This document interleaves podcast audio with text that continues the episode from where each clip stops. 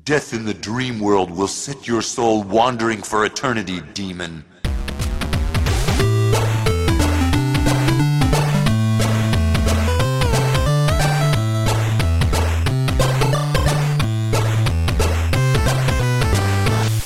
Welkom bij Buttonbashers aflevering nummer 79. De, de, de laatste voordat we de laatste 20 van de 100 aantikken, Steve.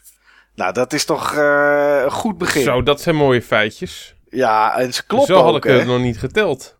Nee, Ja, nou, het ik klopt. denk niemand. Dat Ja, klopt. ja nee, ik denk dat niemand zo telt, maar dat is gewoon eh, ja, een ingeving van het moment, zullen we maar zeggen. Eh, vandaag gaan we het eh, een beetje in de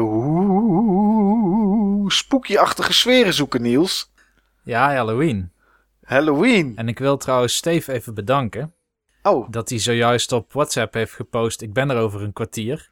Want ik was Ja. helemaal vergeten dat we vanavond op gingen nemen. echt Oh, waar? Ja, Hoe Ik, kan eh, dat dan? Eh, had het heel, niet goed, genoteerd. heel goed dat het toch nog goed is eh, gegaan. ja. Oh, kijk, nou, dan zijn we er in ieder geval alle drie, jongens.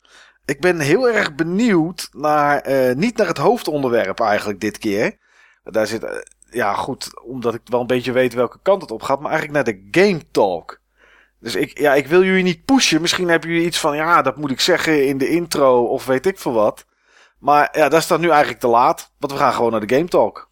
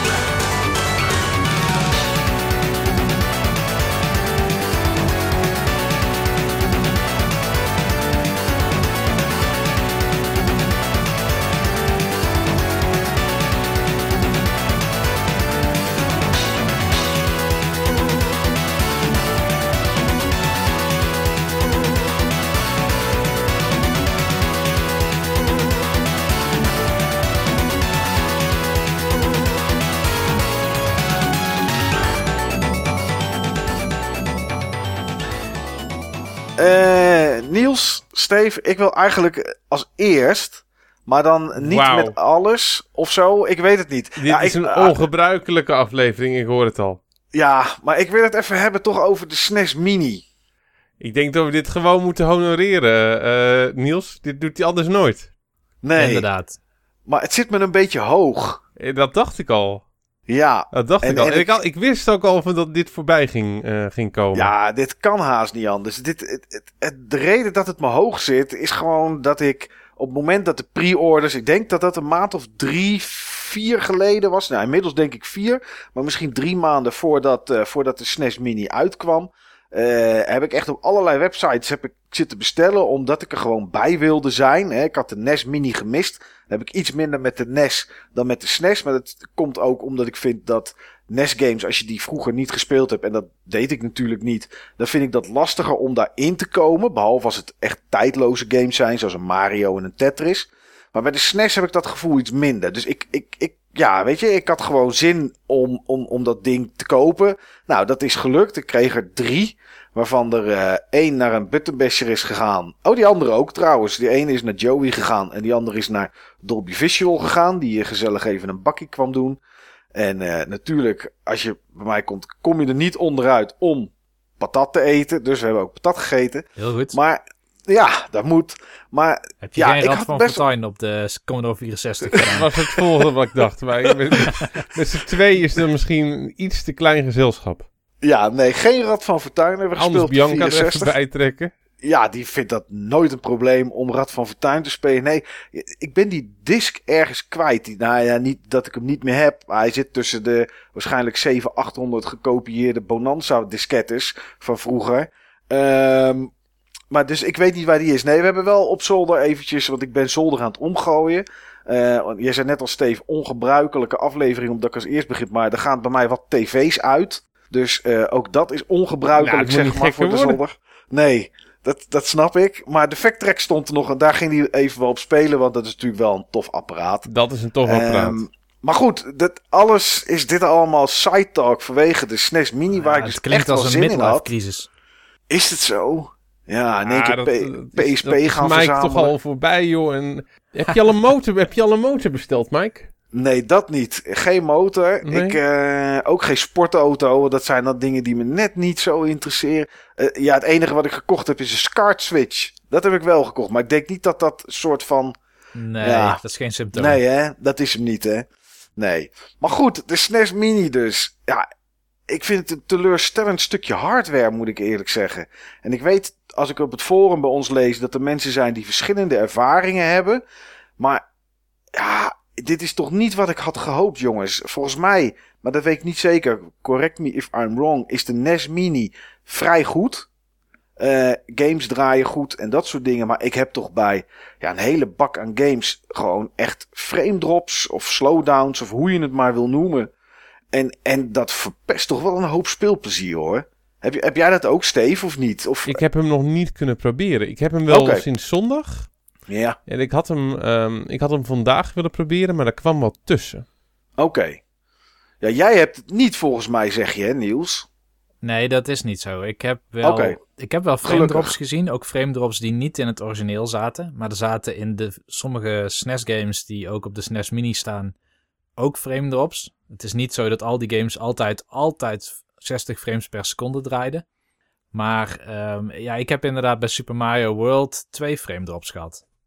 Oké, en, en niet bij Mega Man X. Ik ben helemaal geen Mega Man fan, maar ik denk ik ga het toch opstarten. Want ja, ik heb het gekocht. Een beetje zo echt zo'n Nederlandse insteek, zeg maar. Mhm. En, en ik ging dat spelen. En ja, Hij heeft niet dat pijpmondje in Mega Man X. nee, maar hij heeft nog wel datzelfde, datzelfde rotgezicht. Ehm, maar daar had ik het ook. En helemaal bij Contra had ik het. Contra 3. En ook bij eh, eh, Super Ghost and Ghouls. Man, dat, dat zou ik niet eens meer op willen starten. Niet omdat het zo moeilijk is. Maar zodra er maar twee van die grafkisten uit de grond ko- komen en ik spring en ik schiet tegelijkertijd. Ja, dan, dan zakt het in als een, als een natte taart, man. Ja, Super Goals and Ghosts was op de originele SNES ook zo. Ja, En Contra 3 Super Pro Protector had ook op wel plekken slowdown. Maar dan zou je toch verwachten dat als je nu in. We zitten in, in 2017.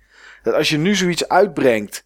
Wat toch, eh, wa- wa- waarbij je dit kan verbeteren. Kijk, dat ze er geen andere grafische trucken in stoppen is logisch. Want dat is niet de bedoeling. Maar het, het is toch raar dat deze slowdowns er nu zijn. En ook op andere plekken. eh, in andere games. En, en, en weet ik wat allemaal. Dat, dat moet toch niet. Ja, ik vind het sowieso onacceptabel eigenlijk. Ook al komt er een PS4 game uit. Of een Xbox One game. Een Switch game. Ik vind dat sowieso eigenlijk niet meer mag. Maar ja, blijkbaar ontkomen we er niet aan. Maar dit kan toch niet, John Niels? Dit, dit is toch slecht? Of, Eh, ik ben of, het- of 100% met je eens dat het een onwenselijke situatie is. Maar het is emulatie. En emulatie is zwaar. Klopt, maar dan had er dus meer power in gemoeten. Ja. Er, is toch, er is toch ergens iemand in Japan die dit in elkaar schroeft en die denkt van, oh, we pakken gewoon de hardware van de NES Mini. Want volgens mij zijn er alleen wat randjes afgeveld, zodat die in, het, eh, in, het, in, in de case kan. Maar voor de rest is het als goed is exact dezelfde hardware als Klopt. de NES Mini. Sterker nog, ehm, ze werken op dit moment aan, aan software van dat je kan dual booten. Oké, nou, dat- is, dat is helemaal, eh, dat is helemaal ja, mooi aan de ene kant, maar dat geeft het helemaal aan. En dan, dan, dan, dan zet je dat in elkaar, dan, dan sleutel je er wat aan, dan schrijf je software. En ik vind die software die erop staat, die emulatiesoftware en het menu en zo, vind ik echt wel goed. Dat is, Dat is, echt wel goed. Dat is echt goed over nagedacht. En leuke opties erin ook. En, eh, en, en, en, en dat je kan saven overal. En dat soort spul. Dat is allemaal supergoed. Maar dan zien, ze, zien zij toch ook die slowdowns. En dan moet je toch denken: ja, ja, is misschien niet helemaal wat we willen verkopen, joh. Ik snap dat gewoon niet. Ja, ik vind het ook niet netjes. Nee. Nou, voor de rest vind ik het wel een leuk apparaatje hoor. Die controller is op zich wel oké. Eh, en, en de kabel is, nou ja, niet super lang. Maar hij is, Langer. hij is in ieder geval langer. En hij is in ieder geval lang genoeg als je hem gewoon bij de tv zet. Dus dat is voor de rest prima. En de games die erin zitten, ik vind op Kirby en Mega Man na, vind ik het allemaal wel leuke games om te spelen. Ik heb zelfs Star Fox gespeeld, maar dat was puur omdat ik eh, Star Fox 2 vrij wilde spelen. Maar ja, weet je, gelukkig zijn de games waar ik denk van oké, dat die wil ik echt spelen. Zoals Link to the Past moet ik nog steeds uitspelen. Eh, Earthbound, Final Fantasy, dat soort games, die zullen waarschijnlijk gewoon prima lopen, omdat dat niet zo actiegeoriënteerd is. Eh, of minder. Maar ja, ik vind het echt teleurstellend. Ik zat, zeker voor deze uitzending, zat ik eh, Super, Super Castlevania 4 te spelen. Ik heb Metroid gespeeld, daar had ik het iets minder in. Had ik niet helemaal het gevoel. Dat vond ik zeker een toffe game, dus die ga ik echt nog wel verder spelen. Maar zoiets als Contra en als, als Ghost and Ghouls, ja, ik weet het niet. Ik ga dat niet meer spelen, joh. Dat, ja, ik vind het een beetje onspeelbaar. De beste emulator voor SNES. Daarvoor heb je echt een top high-end PC nodig. Dat eh, emulatie is gewoon echt lastig. Dus ik denk Ja, dat het acceptabel is, voor wat het is. Het is inderdaad niet perfect, want er zitten meer slowdowns in dan in de originele games. Eh, maar ik denk voor de meeste consumenten die gewoon blij zijn dat ze een apparaat via HDMI aan kunnen sluiten aan hun televisie. En dan 21 van de beste games van het systeem krijgen, dat het best een goede koop is. Ja, ja, ik snap dat wel hoor. En ehm, Ja, ik ga wel met je mee, eh, Mike. Ik vind wel van dat het wat beter had kunnen en moeten zijn. ja, weet je, ik snap het, hè, Niels. Emulatie is ook zwaar, want je moet iets nadoen wat je niet bent. Ik bedoel, ehm, dus dat is sowieso lastig. Hè? Dat, is, eh, dat, is, dat is met alles. Maar, twee keer zo snel, eh, wat is het, eh, s- System on a Chip, had het nog niet perfect kunnen doen. Nee, maar misschien had ik perfect ook, ja, ja, wel eigenlijk verwacht, maar ik snap ook dat dat misschien niet helemaal kan. Maar Je kan Ja. wel bijvoorbeeld net als Wii Virtual Console, die zijn dan Ja. minder accuraat geëmuleerd, maar die draaien wel beter. Nou ja, dat is zo inderdaad. En, en als er slowdowns zijn op de punten waar de originele SNES het had, vind ik het ook, vind ik het ook oké. Vind ik het ook acceptabel. Want dat was het systeem. Maar nu heb ik iets waarbij ik het gevoel heb dat het gewoon erger is. Ik heb niet de games waar ik hier slowdowns bij had, heb ik niet op mijn SNES getest. Eh, sterker nog, volgens mij zitten er twee games tussen die ik heb en de rest heb ik niet. Maar goed, ik heb nog wel zo'n eh, zo'n copybox, dus ik kan een flop maken en dan kan ik het testen. Maar ja, goed, weet je. Ik vind het gewoon, ik vind het, ik vind het jammer. Ik, eh, ik had het, ja, ik had het graag leuker gevonden. Ik, maar ja, dat wil, ja, ik weet Nou, niet, wil jammer. gewoon niet lukken. Ja, Zonde. wil gewoon niet, niet lukken. Slowdown was ook best een probleem op, eh, op de SNES. Zeker qua vroege titels. Die processor die was gewoon niet super. Maar F-Zero had geen, hebben, daar heb ik geen slowdowns in gezien. F-Zero had geen slowdown. Nee. En dat was toch echt wel een hele vroege titel. En dat ging verdomd, ging verdomd rap van tijd tot tijd. Ja, eh, je zag het bij veel ehm, shooters. Ja, 2D shooters zag je het met name. Ja Ehm, dat, dat is kijk, natuurlijk al die kogels. ingedrukt houden. Ja, Ja, al, al die kogels en eh, al die vijanden. Ja. Dus eh, dat was echt een, een genre wat, wat niet zo lekker eh, liep op de SNES. En ehm, ja, dat was, dat was wel het, het belangrijkste. En veel platformgames, dan merk je het minder. ja, Waarschijnlijk hadden ze bepaalde dingen wel op kunnen lossen als ze het wilden. Want ze hebben wel dingen veranderd in de ROMs. Bijvoorbeeld voor epilepsiebescherming. oké. bepaalde daar hebben ze effecten wel, zijn eh, aangepast. Oh, oké. Eh, Zoals wat dan? In welke game bijvoorbeeld? In eh, Super Contra, dan kun je een bom Ja. gooien, waardoor het hele scherm ontploft. En dat was eerst altijd een soort van straalradius en die knipperde dan rood. En dat is nu een meer gefade kleur die wat langzamer fade en wat zachtere randen heeft geworden. Ah, oké. Ja, die heb ik wel eh, Oh, een keer grappig. gebruikt, eh, inderdaad. En dan wordt het zo- zo'n soort blauwe bal die heel langzaam groter wordt of zo. Ja, klopt. Ja. Ja. Oké. Dat is die smartbom inderdaad, ja. Ja, nou ja, het is netjes dat ze dat dan wel eh, aangepast hebben, zeg maar, voor mensen die daar, die daar last, van, eh, last van hebben. En eh, ja, voor de rest, het menusysteem is het voor de rest prima in orde. Hè? Ik bedoel, dat ziet er allemaal goed uit. En eh, vier saves weer. En, eh, en, en dat werkt ook gewoon echt soepel en snel. Ja, ze Eh, hebben ook een stukje functionaliteit toegevoegd zelfs. Je kan nu ook een minuut terugspoelen. Ja, klopt inderdaad, ja. Dat is wel even wennen. Ik denk wel dat als ik echt wat meer ga spelen nog, dat ik er eh, een, eh, die Wii Classic controle aanhang, omdat er een home knop op zit. En dan kan je terug naar het menu. Want ja, als je achterover geleund zit, moet je toch, als je gebruik wil maken van terugspoelen en van eh, je save states, moet je toch op het reset knopje drukken van de, van de SNES Mini. En dat vind ik toch wel jammer dat ze niet een knoppencombinatie hebben gebruikt of zo, waarbij dat kan eh, op de controller. Ja. Ja, die werden Ja. gewoon voor sommige games gebruikt. Ja, maar eh, volgens mij als je start en select samen met links en rechts alle vier tegelijkertijd in zou drukken, denk ik dat je een heel end bent. Daar ben je een heel eind waarschijnlijk, ja. Ja, ja, maar goed. Ze hadden er wel iets eh, voor kunnen verzinnen. Ja, desnoods een extra knopje op die controller. eh, had toch denk ik prima gekund. Maar goed, dat, is, eh, dat zijn allemaal kleine dingetjes. Maar goed, dit is... eh, maar jij hebt, jij hebt er wel wat op uitgespeeld, eh, Niels, eh, zei je. Ik weet niet of je het daarover wilde gaan hebben of niet in de Oh, Game prima, Talk. prima. Daar is de Game Talk voor, hè? Ja, Ik heb ook overigens nieuwe hardware aangeschaft naast de NES Mini. oh, dat is SNES Mini. De, oh ja, de SNES Mini. Ja, Dat is de Samsung Galaxy S8. Ik hoef natuurlijk niet te vertellen wat ik daarop speel. nee. Maar over de SNES Mini, ik heb, ehm, ik heb een aantal spellen gespeeld. De eerste keer dat ik hem opstartte, ben ik begonnen met Mega Man X. Ik weet niet waarom, maar dat was meteen wat ik wilde doen op dat moment. Ja, ik ken het gevoel hoor. Ja, jij kent het. ja. Maar de game waar ik uiteindelijk bij ben blijven hangen, is Super Mario World. En Ja. dat is een game die ik haast blind kan spelen.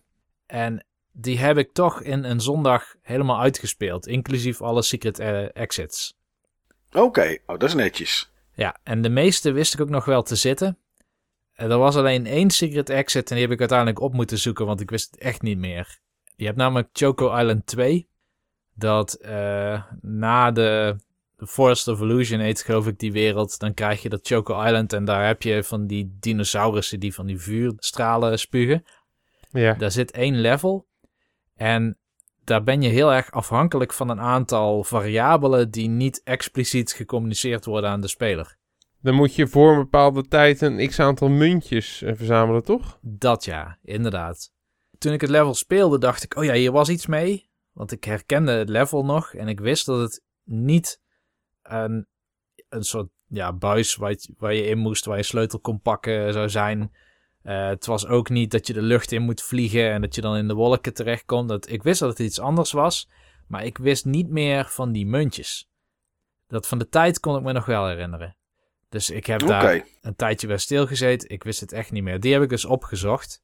Je moet inderdaad 15 muntjes, geloof ik, hebben in het eerste scherm. En dan binnen een aantal seconden de buis in. En dan kom je in een soort tweede eh, stuk van het level. Dat anders is dan wanneer je er langer over gedaan zou hebben. Of wanneer je er Klopt. ja. Wanneer je minder muntjes had. En ook daar moet je volgens mij binnen een bepaalde tijd nog wat doen. Alleen, eh, ja, toen had ik hem eenmaal.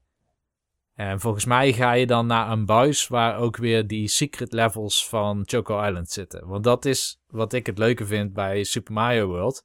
Je hebt dus die secret exits. En elke wereld, of bijna elke wereld, niet echt elke wereld, maar bijna elke wereld, die hebben een route naar de Star Road en één of twee geheime levels. En ja, dat, dat vind ik nog steeds het leuke om in Super Mario World te doen. Ik vind het een hele makkelijke game. Misschien komt het door Super Mario Maker dat ik het in een paar uur ook de moeilijke levels, eh, dat ik daar de secret exits van, eh, van kon nemen. Ja, was, hij was wel. vroeger ook al makkelijk hoor. Het, was, het, is niet, het is geen hele moeilijke Mario. Super Nee. Mario Bros. 3 is een stuk moeilijker. Ja, klopt ja. Maar ik denk wel dat Super Mario Maker mensen een beetje getraind heeft om moeilijkere, moeilijkere levels te spelen ook inderdaad. Zeker. Zeker. ja, Ja. daar is de baseline is gewoon moeilijker dan de moeilijkste Mario World levels. Ja. Dat is moeilijker dan zeg maar die Special World. Ja. Die Special World is eigenlijk ook niet zo heel erg moeilijk. Maar het is vooral leuk dat je zo'n game in een paar uur uit kan spelen als je er even voor gaat zitten. Ja, je Alleen kan die... voor, eh, voor elke situatie waar je tegenkomt waar je, die een beetje moeilijk is, kan je ook wel een oplossing creëren. Zeg maar dat je even in een eh, ander la- eh, level precies de juiste Yoshi gaat halen, dat soort dingen. Ja, die Star Road is er ook heel geschikt voor. Even snel extra levens halen of even snel inderdaad een blauwe Yoshi halen. Omdat als je een blauwe Yoshi hebt, dan kun je elke schildpad opeten en dan kun je daarmee vliegen. Dus eh, nee, inderdaad. Ik vond het een heel leuk spel om te spelen. Maar ja, ik heb er maar een paar uur aan besteed. Ik heb ook nog wat Ja, andere maar- dingen op de SNES Maar, toen, wa- gedaan. maar toen, was, toen was die al uit, Niels, dus je hoeft er ook maar een paar uur aan te besteden. Ja, ja, klopt. Maar het was wel weer extreem leuk om te doen. En ik had hem ook een tijdje geleden op de normale SNES gespeeld. Maar omdat ik hem aan mijn eh, tv heb hangen, stretcht het beeld niet helemaal mooi. Ja, daar heb je hier geen last van bij de SNES Mini. Nee, nee. Het ziet er hier gewoon lekker scherp uit. Ik heb ook Earthbound voor het eerst gespeeld. Oké, ja, daar moet ik nog aan beginnen. Dat zal voor veel mensen zo zijn. Dat denk ik ook wel, ja. Ja. ja, het is natuurlijk niet uitgekomen origineel in Europa. En ik denk dat de echt grote fans, die hebben het wel geëmuleerd of geïmporteerd of een, eh, een bootleg of zo ervan. Of hij was ook op de Virtual Console verschenen trouwens, op de Wii U. Ja. Ik had hem wel op de Wii U gekocht, maar daar heb ik hem niet echt gespeeld. Dat- Ik heb het geprobeerd, maar ik kwam er niet zo goed in. Ik moest wennen aan de stijl roleplaying game, die heel anders is dan andere roleplaying games. Maar omdat ik nu wist dat ik moest verwachten, ging ik er veel sneller doorheen. En kwam ik echt in het ritme van het spel, waardoor het ook echt leuk begint te worden. Want het heeft wel echt een eigen smoel. Volgens mij is het ook door een soort comedian uit Japan verzonnen. Oké. Dat is de designer van het spel. En die neemt ook een beetje RPG-dingen op de hak. Het is niet zo gek als Undertale bijvoorbeeld. Maar Het, is, eh, het is ook geen South Park van de jaren 80. Of 90 bedoel ik. ehm, nou, qua niet- comedy. het, het is waarschijnlijk wel ongeveer dat niveau. Maar South Park die kiest toch de wat... Een wat grovere benadering. Juist, een wat Ja, grovere benadering. Ja, wat controversiëler ook. eh. Ja, Ja, die konden ook heel erg op de actualiteit in, eh, inspelen. ja, ja. Nee, dat is ook zo. Maar het bevalt dus wel, Niels. ja, het bevalt heel erg goed. Ik kende de karakters natuurlijk meer uit Smash Brothers. Ja, Maar eh, ja, je speelt Nes. En, en Nes die wordt wakker omdat er ergens een meteoriet is ingeslagen. En als je dus buiten komt, dan is alles afgezet door polities. Maar je probeert wel in de buurt van die meteoriet te komen. En wat er daarna precies gebeurde, weet ik niet meer. Want toen ging ik koffie zetten. Maar Oh. toen ik er terugkwam, toen was toen het... was de hele wereld vergaan en iedereen was dood. Maar je weet niet meer hoe het kwam. Nou, er kwam een soort Starman of zo. Een, Oh. eh, een soort ruimtewezen. En die heb ik verslagen. En volgens mij ga je daarna slapen en word je weer wakker. En is het de dag na die meteorietinslag. En schijnbaar gebeurt zoiets wel vaker in die wereld. Oké. Maar het is eigenlijk een, een vrij traditionele turn-based roleplaying game. Je loopt door de wereld heen. Eh, de wereld is gewoon één grote kaart. Het is niet een overworld met van die instanced stukken. Zoals bijvoorbeeld Dragon Quest games. Maar het is gewoon één wereld, gewoon aan één stuk met één coherent stuk detail. Ja. Coherent detailniveau. En vijanden zie je op de wereld staan. Dus er zijn geen random battles. Oké. In het begin vecht je vooral tegen ratten en eh, slangen en slakken en dat soort dingetjes. Maar op, op een gegeven moment dan eh, krijg je ook bendeleden, en wat, eh, wat lastigere vijanden. Maar wat ik het leuke eraan vind is, er zit een soort humor in het battlesysteem. Dus het wordt heel erg verhalend gebracht. Het is niet attack en je ziet hoeveel hitpoints je doet, maar het is attack en dan staat er Nest tries to attack. Ehm but scratches his armpit instead of zo. Dat soort humor zit er dan in. Oké. En je hebt soms ook wat teammembers. En die teammembers, als er daar iets mislukt, dan staat er ook zo'n hele komische beschrijving van. Dus het probeert toch iets meer jeu te geven aan zo'n random battle. Het is Ja. niet net als bij Undertale dat je stiekem gewoon niet moet vechten, maar moet praten of zo. Nee, Het is wel echt de bedoeling om te vechten. Je hebt ook een soort magic systeem. Dat werkt ook wel leuk, waarmee je jezelf kan healen of anderen kan healen en eh, buffs en debuffs kan doen. Maar wat, dus, wat het spel denk ik trekt is toch die sfeer en die vormgeving. En het is een klein beetje South Park in de zin dat het ook een soort kritiek is. Kritiek op de popcultuur, misschien uit die Hmm. tijd ook. Ja. Ehm, volgens mij liep ik een keer ergens een huisje binnen en toen zei een NPC letterlijk van eh, kinderen van jouw leeftijd zouden niet de wereld moeten redden. Jullie moeten gewoon Super Nintendo games spelen. dat soort dingen. Maar eh, het doet me eigenlijk het meest denken wat dat betreft nog aan, aan Pokémon qua structuur.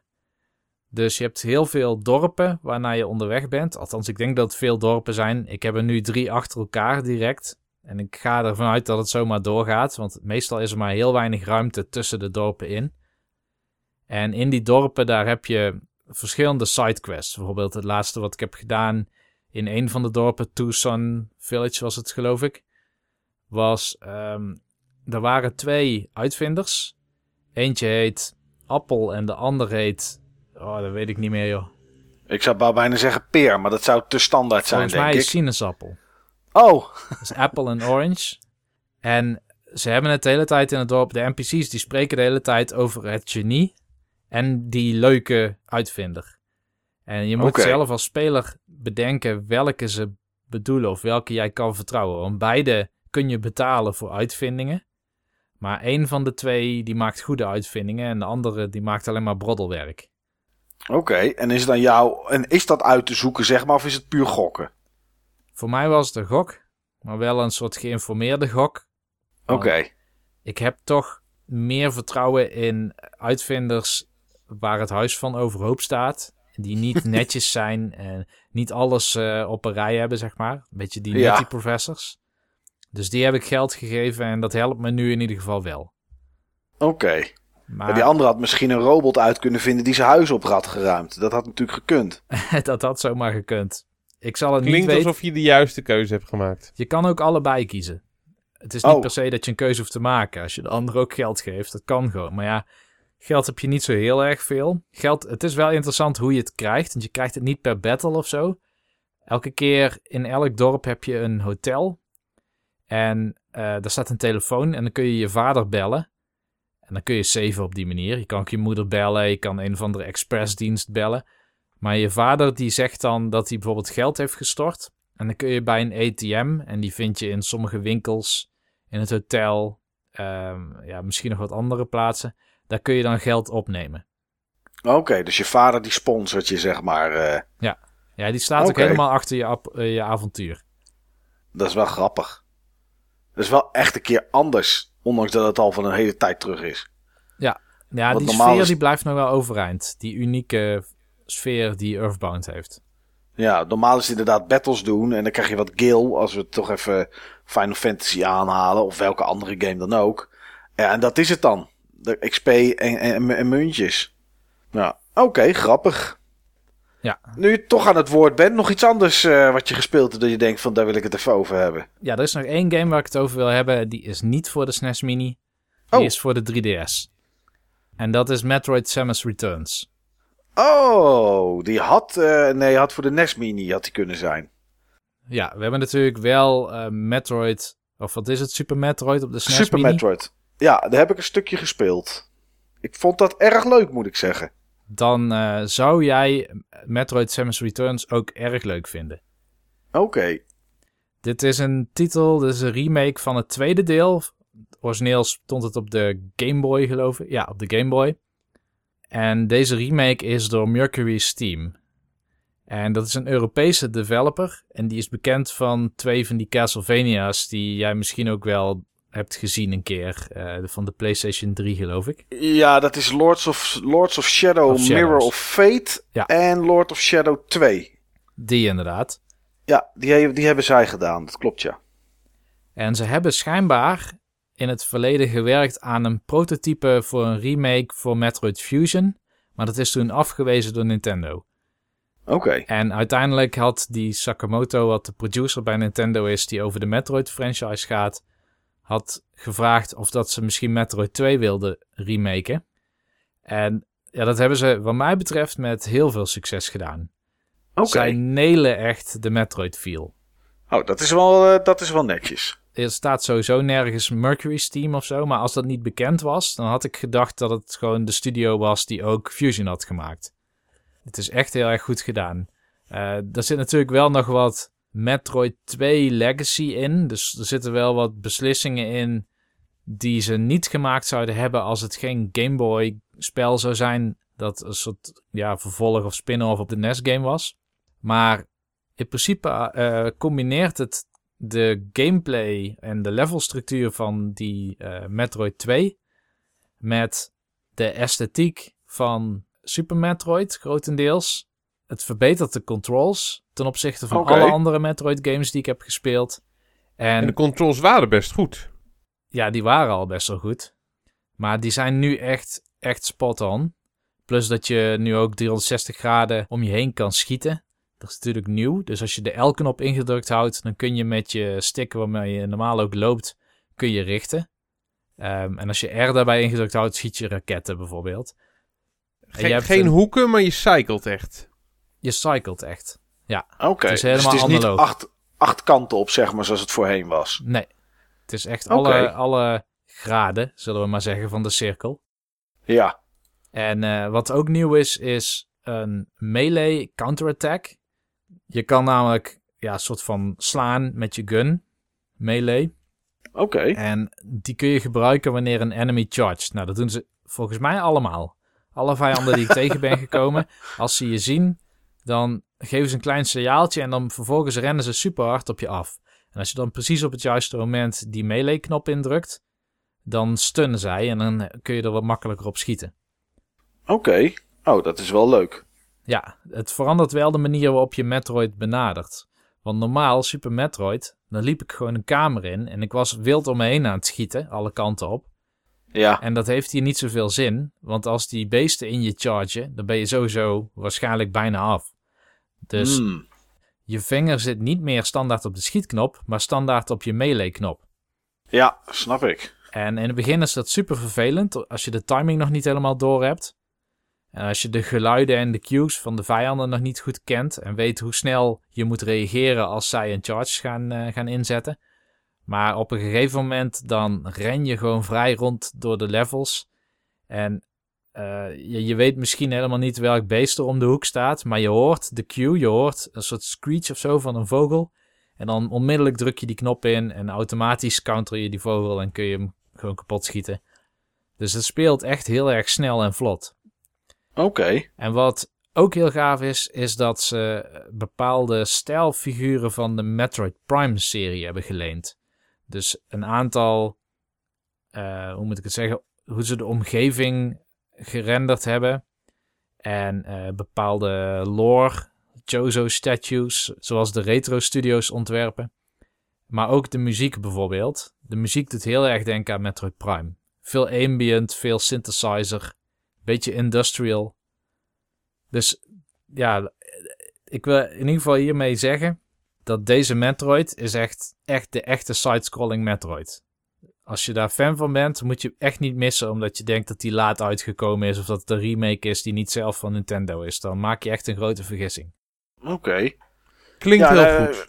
Wie weet, als ik, eh, als ik een keertje Super Metroid, als ik dat verder ga spelen en ik denk dat het interessant is, dan eh, is het misschien wel, eh, is het misschien wel iets. Dus ik vind die gameplay vind ik wel tof. Ja. En eh, ja, ik heb natuurlijk eh, nooit echt die reeks voor de rest gespeeld. Ik heb de eerste wel eens gespeeld. Alleen wat ik, waar ik moeite tegenwoordig mee heb, zeg maar, en dat komt denk ik gewoon door de tijdgeest, eh, met wat we tegenwoordig gewend zijn, is games waarbij Ehm, dat vind ik bij die eerste Metroid. Ja, je komt zeg maar op een soort hele grote planeet map iets. En je kan echt 600 kanten op. En dan ga je een kant op en dan kan je weer 400 kanten op. En dan heb ik zoiets van, ja, ik heb geen idee of ik naar het juiste ga. Of, en vroeger had, je daar, had ik daar echt 0,0 problemen mee gehad. Maar ik heb dat tegenwoordig wel een beetje. Dat ik niet, ja, ik weet niet, dat ik het gevoel heb dat ik echt doelloos aan het rondlopen ben. eh, op een of andere manier. Dus ik weet niet hoe dat, eh, hoe dat bij deze Metroid is. Volgens mij heb je op, de, op je onderste scherm heb je volgens mij de map. Dus dat, dat helpt sowieso al een beetje. Dan vind ik het ook niet zo erg als het super groot is en, en raar. Want dan weet ik in ieder geval nog waar ik naartoe ben geweest en waar ik nog naartoe moet. Maar om nou zelf bij te gaan houden. Oh, ik moet nog een keer terug naar boven en dan twee kamers naar rechts. En daar dan weer naar beneden. Ja, ik weet niet. Dat is eh, iets wat ik denk ik niet zo heel erg meer, eh, niet zo heel erg interessant meer vind. Ja, maar is ook eh, niet gebruiksvriendelijk, joh. Je moet wel gewoon een map hebben, vind ik. ja, Ja, en deze map is super gebruiksvriendelijk. Want je ziet wanneer er ergens een, eh, een power-up zou liggen, dat die in die kamer ligt. Je weet nog niet precies waar die ligt, maar je weet dat er in die kamer een power-up ligt. En als je die power-up al hebt gepakt, dan wordt het ook gemarkeerd op de map. Plus wat voor soort power-up het was. Ja, nee, dat vind ik helemaal. Weet je, dat, dat vind ik echt fijne toevoegingen. Ook gewoon, ja, eh, we hebben ook allemaal niet meer eh 600 uur de tijd om dat allemaal uit te gaan zitten vinden. Nee. Dus als er dan inderdaad een map is en je, en je hebt dit soort dingen, dan eh, haal ik er toch wat meer plezier uit. En wat betreft het gegeven waar je het over had, dat je 400 kanten op kan en dan kom je in een andere kamer, dan kun je nog een keer 400 kanten in. Ja, Ik denk dat deze Metroid zit een beetje in tussen ehm, Metroid Fusion, wat ik een hele lineaire Metroid vond. Het was echt, Ja. ga nu daarheen. En dan stond er volgens mij ook aangegeven ongeveer waar je dan, waar je dan moest zijn. En daar kon je dan maar op één manier komen. En aan de andere kant Metroid 1 of Zero Mission. Zero Mission was een remake van Metroid 1.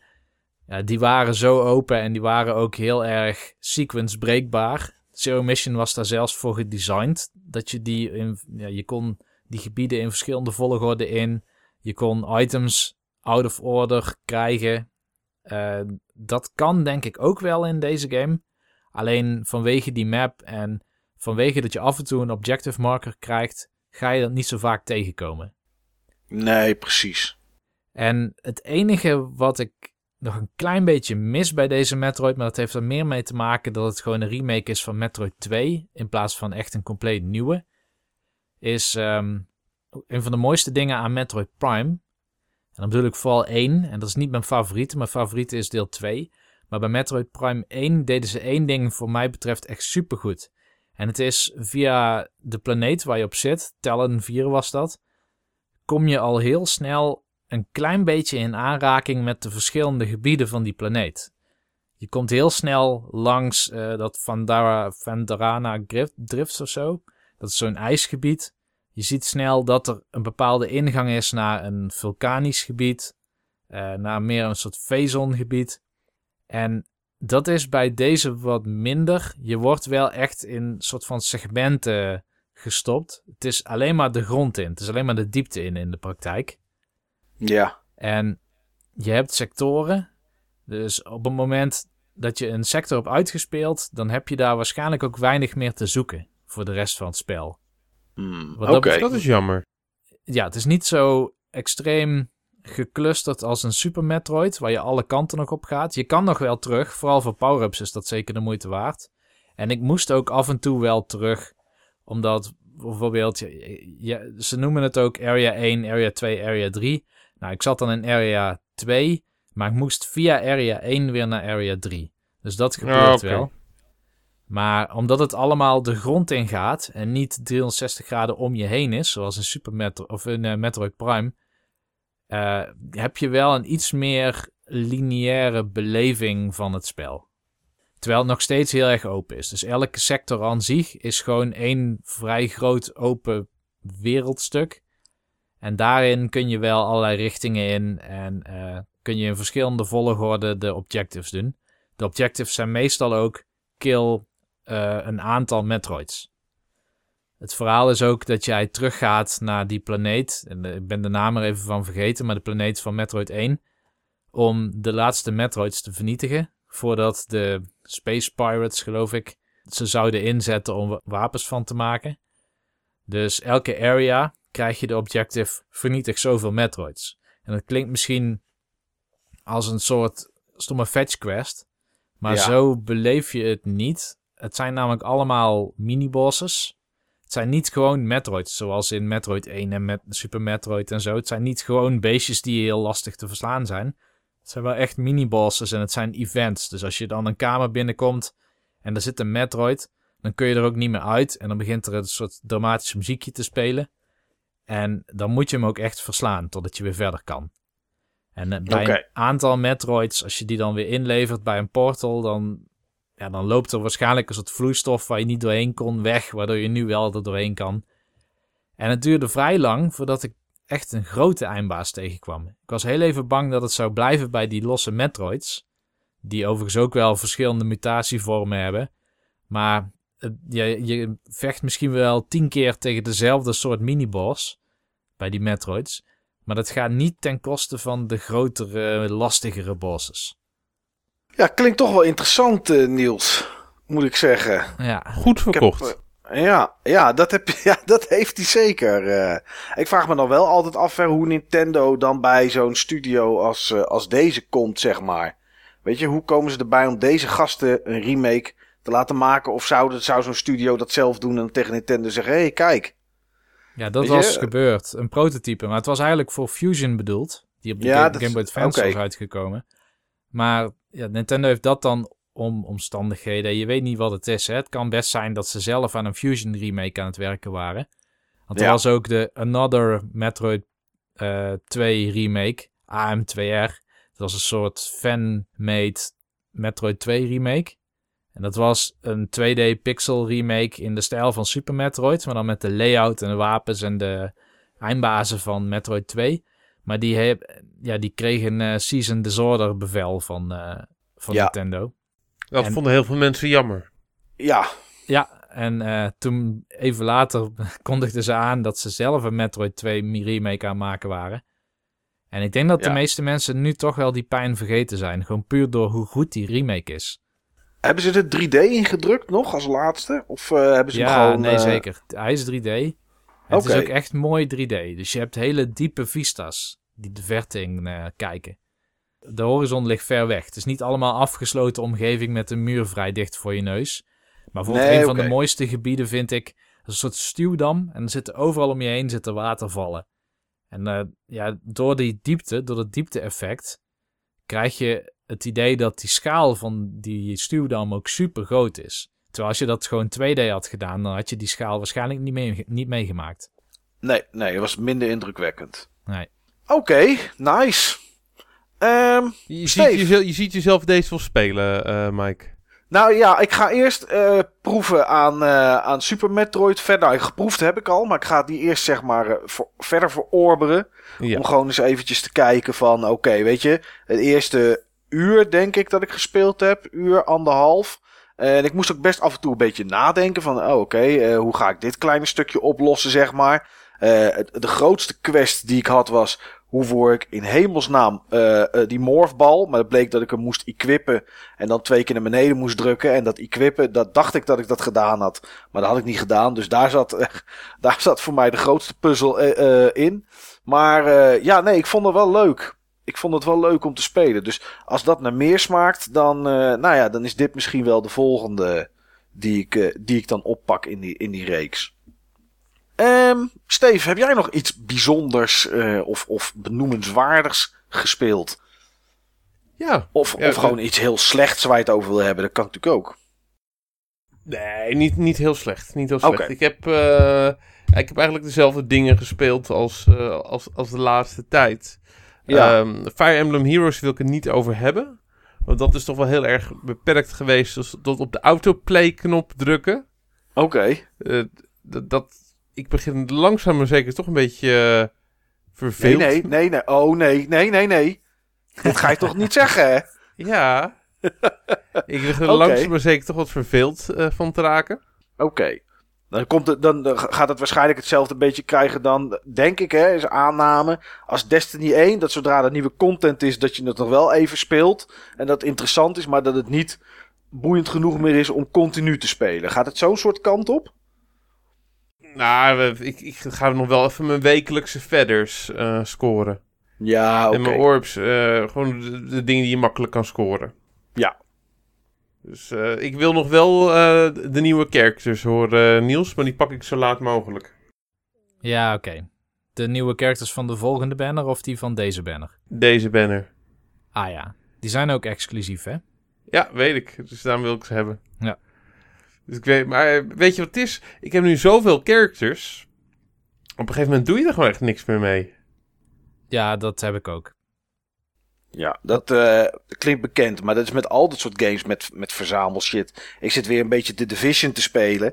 Daar heb ik zoveel wapens, denk ik, oh, dit is goede wapens, dit goede wapens. Ja, uiteindelijk gebruik ik er toch maar twee. Dus waarom zou ik al die andere bewaren? Ja, eh, dat, dat klinkt bekend. Ja, Dus eh, wat, wat, wat vind je nu van de Division? Division op dit moment is echt een hele goede game. Want die is best wel opgeknapt, hè? Ja, ja, ja. Ik heb eh, de Season Pass laatst gekocht. Die was in de aanbieding. En ik geloof 18 euro. En eh, daar zit alle DLC bij in. En ze blijven nog steeds dingen toevoegen. Het is eh, de wereld waarin je loopt. Die heeft nu verschillende tiers. Dus die kan je naar tier 5 zetten. Ehm dan zijn je tegenstanders uiteraard een stuk moeilijker. Je hebt nu sinds een week, geloof ik, of twee weken hebben ze zelfs weer wat nieuws toegevoegd. Global Events. Waar je dan weer speciale muntjes voor kan verzamelen. En waar je dan weer ehm, uiteraard andere wapens voor kan kopen. Maar je hebt nu de incursions. Je hebt de survival. Survival vind ik echt heel tof. Ehm, ja, ik weet niet. Het is echt wel een toffe game, eh, toffe game geworden. Ik ben nog steeds geen fan van de Dark Zone. Maar dat, ja, dat is gewoon de PvP eh, die, me niet, die me niet zo aanstaat. En wat daar gebeurt is dat op het moment dat jij wat loot verzameld hebt. En je wil dat weg eh, laten halen door een helikopter. Dan komen er in één keer 30 man om je heen staan. Die schieten je kapot en die pakken je loot af. Het is Dus nog dat net is- zoals vroeger, dus in de ja, Dark in de, Zone. in de Dark Zone eh, is er weinig veranderd. Maar ehm, nee, voor de rest, eh, ja, ik speel het met plezier, zeg maar. Eh, dat is echt wel, het, het is echt wel af. Maar Inmiddels. jij speelt op PS4 of op PC? Nee, PS4. PS4 speel ik. PS4. Ja. Oké. Ja, ja. Nou, eventjes eentje om te onthouden, want ik heb ook die Season Pass. Ja. Het is, eh, dus hij zal een hoop updates moeten downloaden en dat soort dingen. Maar het is het wel, eh, ja, het is het wel waard, moet ik Ik zeggen. zal die updates binnenkort een keer aanzetten. Ja, dat is altijd goed om te doen. Ja. Nou, Maar- eh, grappig. Maar Destiny 2 wil ik eigenlijk wel Ja. weten hoe dat nu Ja. bevalt. Destiny 2 eh, bevalt nog steeds goed. Oké. Ehm, ik zie nu wel, nu ik er zeg maar ehm, meer tijd in heb zitten, zie ik wel meer de imperfecties. Oké. Maar- zijn het dezelfde imperfecties die ook in deel 1 zaten, of zijn dit nieuwe? Nieuwe. Oké. Eh, veel van die imperfecties zijn ergens along the road wel voorbij gekomen. In Ja. het grote pad wat Destiny 1 eh, heet. En andere die zijn volledig nieuw. Oké. En hoe hinderlijk zijn ze? En, eh, en, en noem, noem, Ik noem ga, eens ze de- gewoon, ik ga ze gewoon benoemen. Ja. Ehm, wat ik in ieder geval. Voor, me- wat ik de vorige keer nog niet duidelijk wist. Wat ik nu wel weet. Is de. ehm, De PvP is tof. Oké. De PvP is echt leuker, beter. Het is meer gebalanceerd. Eh, alle maps zijn nu zeg maar 4 tegen 4. Alle game modes zijn nu 4 tegen 4. Ik vind het beter. Ik vind het prettig. Wat was het voorheen? Was het 8 tegen 8? Ehm, ik weet niet meer of er ook 8 tegen 8 maps waren. Volgens mij wel. Weet ik echt eventjes niet meer zeker. Misschien de grotere game modes. Mhm. Dus dat was vooral 6 tegen 6 en 3 tegen 3. Ah, oké. Ja. En zeg maar de game modes die, ehm, die 3 tegen 3 waren, die krijgen nu een mannetje meer. En de game modes die, eh, ja, die zeg maar 6 tegen 6 waren, soms wel wat hectisch werden. Eh, zeker met eh, de frequentie waar je je supers ook mee kreeg. Die hebben nu wat, eh, wat minder personen die rondlopen. Oké. Het geeft je de wat, wat makkelijker de mogelijkheid om met een volledig team te spelen Ja, met een volledig team mensen die je kent. En dat voegt heel veel toe. Oké, dus dat, is wel, dat hebben ze wel echt goed, goed gedaan. Ja, en daarbij komt, daarbij komt onze clan ook goed van pas. Want inmiddels hebben we meer dan 25 personen in onze clan. Zo. Dat is eh, een ruige, bonte bedoeling, Dat 25. is, dat is best hard gegaan. Ja. Dus eh, daar, daar komen regelmatig clan rewards binnen. Wanneer zeg maar, iemand iets eh, gedaan heeft met andere clan members. En, en je hebt het zelf nog niet eens gedaan. Als er zeg maar, genoeg mensen de Nightfall hebben gehaald. Samen met andere clan members. Dan komen er zeg maar cadeautjes. Oké. Oh, dat is wel leuk. Dat is wel een leuk, leuke toevoeging. Ja, dus dat is wel, eh, dat is wel tof. Ehm, wat niet tof is. ehm, je hebt nu twee playlists. PvP. En de vorige Destiny had veel meer eh, playlists. Dan had je eigenlijk gewoon playlist per game mode. En ehm, voor legacy spelers had je een legacy playlist. Dat dan was, was dan zeg maar volgens mij bepaalde dingen door elkaar. Ik, weet. Ik heb nooit. ik heb nooit de legacy playlist gespeeld. Want ik was altijd bij met zeg maar de expansion packs. Ehm, maar nu heb je zeg maar competitive en casual, noem ik het eventjes. Ja. Ik weet eventjes niet hoe de casual mode heet, maar volgens mij is dat zo. Eh, nee, quick play. Quick play en, eh, en competitive. Oké. En ehm, de game modes, die zijn random. Oh, dus je doet quick play en dan, of, of competitive, maakt niet uit. En dan krijg je gewoon iets van die modes toege, toegeworpen. Ja, je kan niet kiezen. En ehm, dat vind ik bij quick play niet zo'n probleem. Nee. Maar de game modes die in competitive zitten, die zijn niet allemaal even leuk. Oké, wat is het verschil qua rewards of iets of wat dan ook tussen competitive en quick? Eh, dat valt wel mee. Oké, dat oké. eh, je, je kan zeg maar de dingen die je moet doen, kun je gewoon ook zeg maar in, eh, in quick play eh, doen. Soms moet je dan voor bepaalde dingen competitive in. Maar dat, dat, dat is allemaal erg optioneel. Ehm, Maar het gaat me om het principe. Als je zeg Ja, maar een bepaalde game mode wil spelen, dan, dan, dan kan dat niet.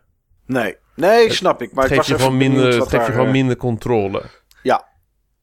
En ehm, wat ik ook niet leuk vind, is ehm, de game mode die ze nu gebru- gebruiken bij Trials. Trials is een eh, terugkerend eh, PvP-event in het weekend. Eh, was vroeger 3 tegen 3, Elimination. En nu is het 4 tegen 4, Elimination. Maar Elimination met capture points. Oh, En ehm, ik, ik vind de combinatie van Elimination en capture points vind ik te geforceerd. Ja, snap ik. Capture points, prima. Elimination, prima. Elimination en capture points, eh. Ja, oké. het is een- hè, het- dat, ze, dat ze dat soort keuzes dan maken. Ja, Ja, misschien, het- misschien zijn er mensen die het wel heel tof vinden. Hè. Het kan natuurlijk gewoon persoonlijke smaak zijn. Dat weet ik ja natuurlijk dus, niet. het is maar- zeker persoonlijke smaak, maar ik, ik vind het minder leuk. Ja. Ik vond die, die vorige Trials mode vond ik gewoon veel puurder. En ehm, kijk, wat, wat je nu doet, er zijn twee capture points. En je hebt zeg maar, om en om heb je zeg maar een aanvallend team en een verdedigend team. En je maakt gewoon een bepaalde keuze. Van ga je zeg maar met z'n allen naar hetzelfde capture point? Ga je met z'n allen naar, of, of split je op? En het, het heeft op die manier gewoon wat eh, te hoog Russisch roulette eh, gehalte. Ehm, bij trials speel je toch al vaak tegen betere spelers. En op het moment dat je opsplitst en je komt tegenover ehm, vier van die andere spelers eh, te staan. eh, ja, dan, ben je gewoon de, dan ben je gewoon de Sjaak. De, de, Crucible werkt nu heel erg met teamshooting. En op, op het moment dat je meerderheid tegenover je hebt, dan leg je het eigenlijk gewoon eigenlijk bijna altijd af. Ja, En ja, ik, ik, die game mode, ik, hij klikt niet bij mij. oké.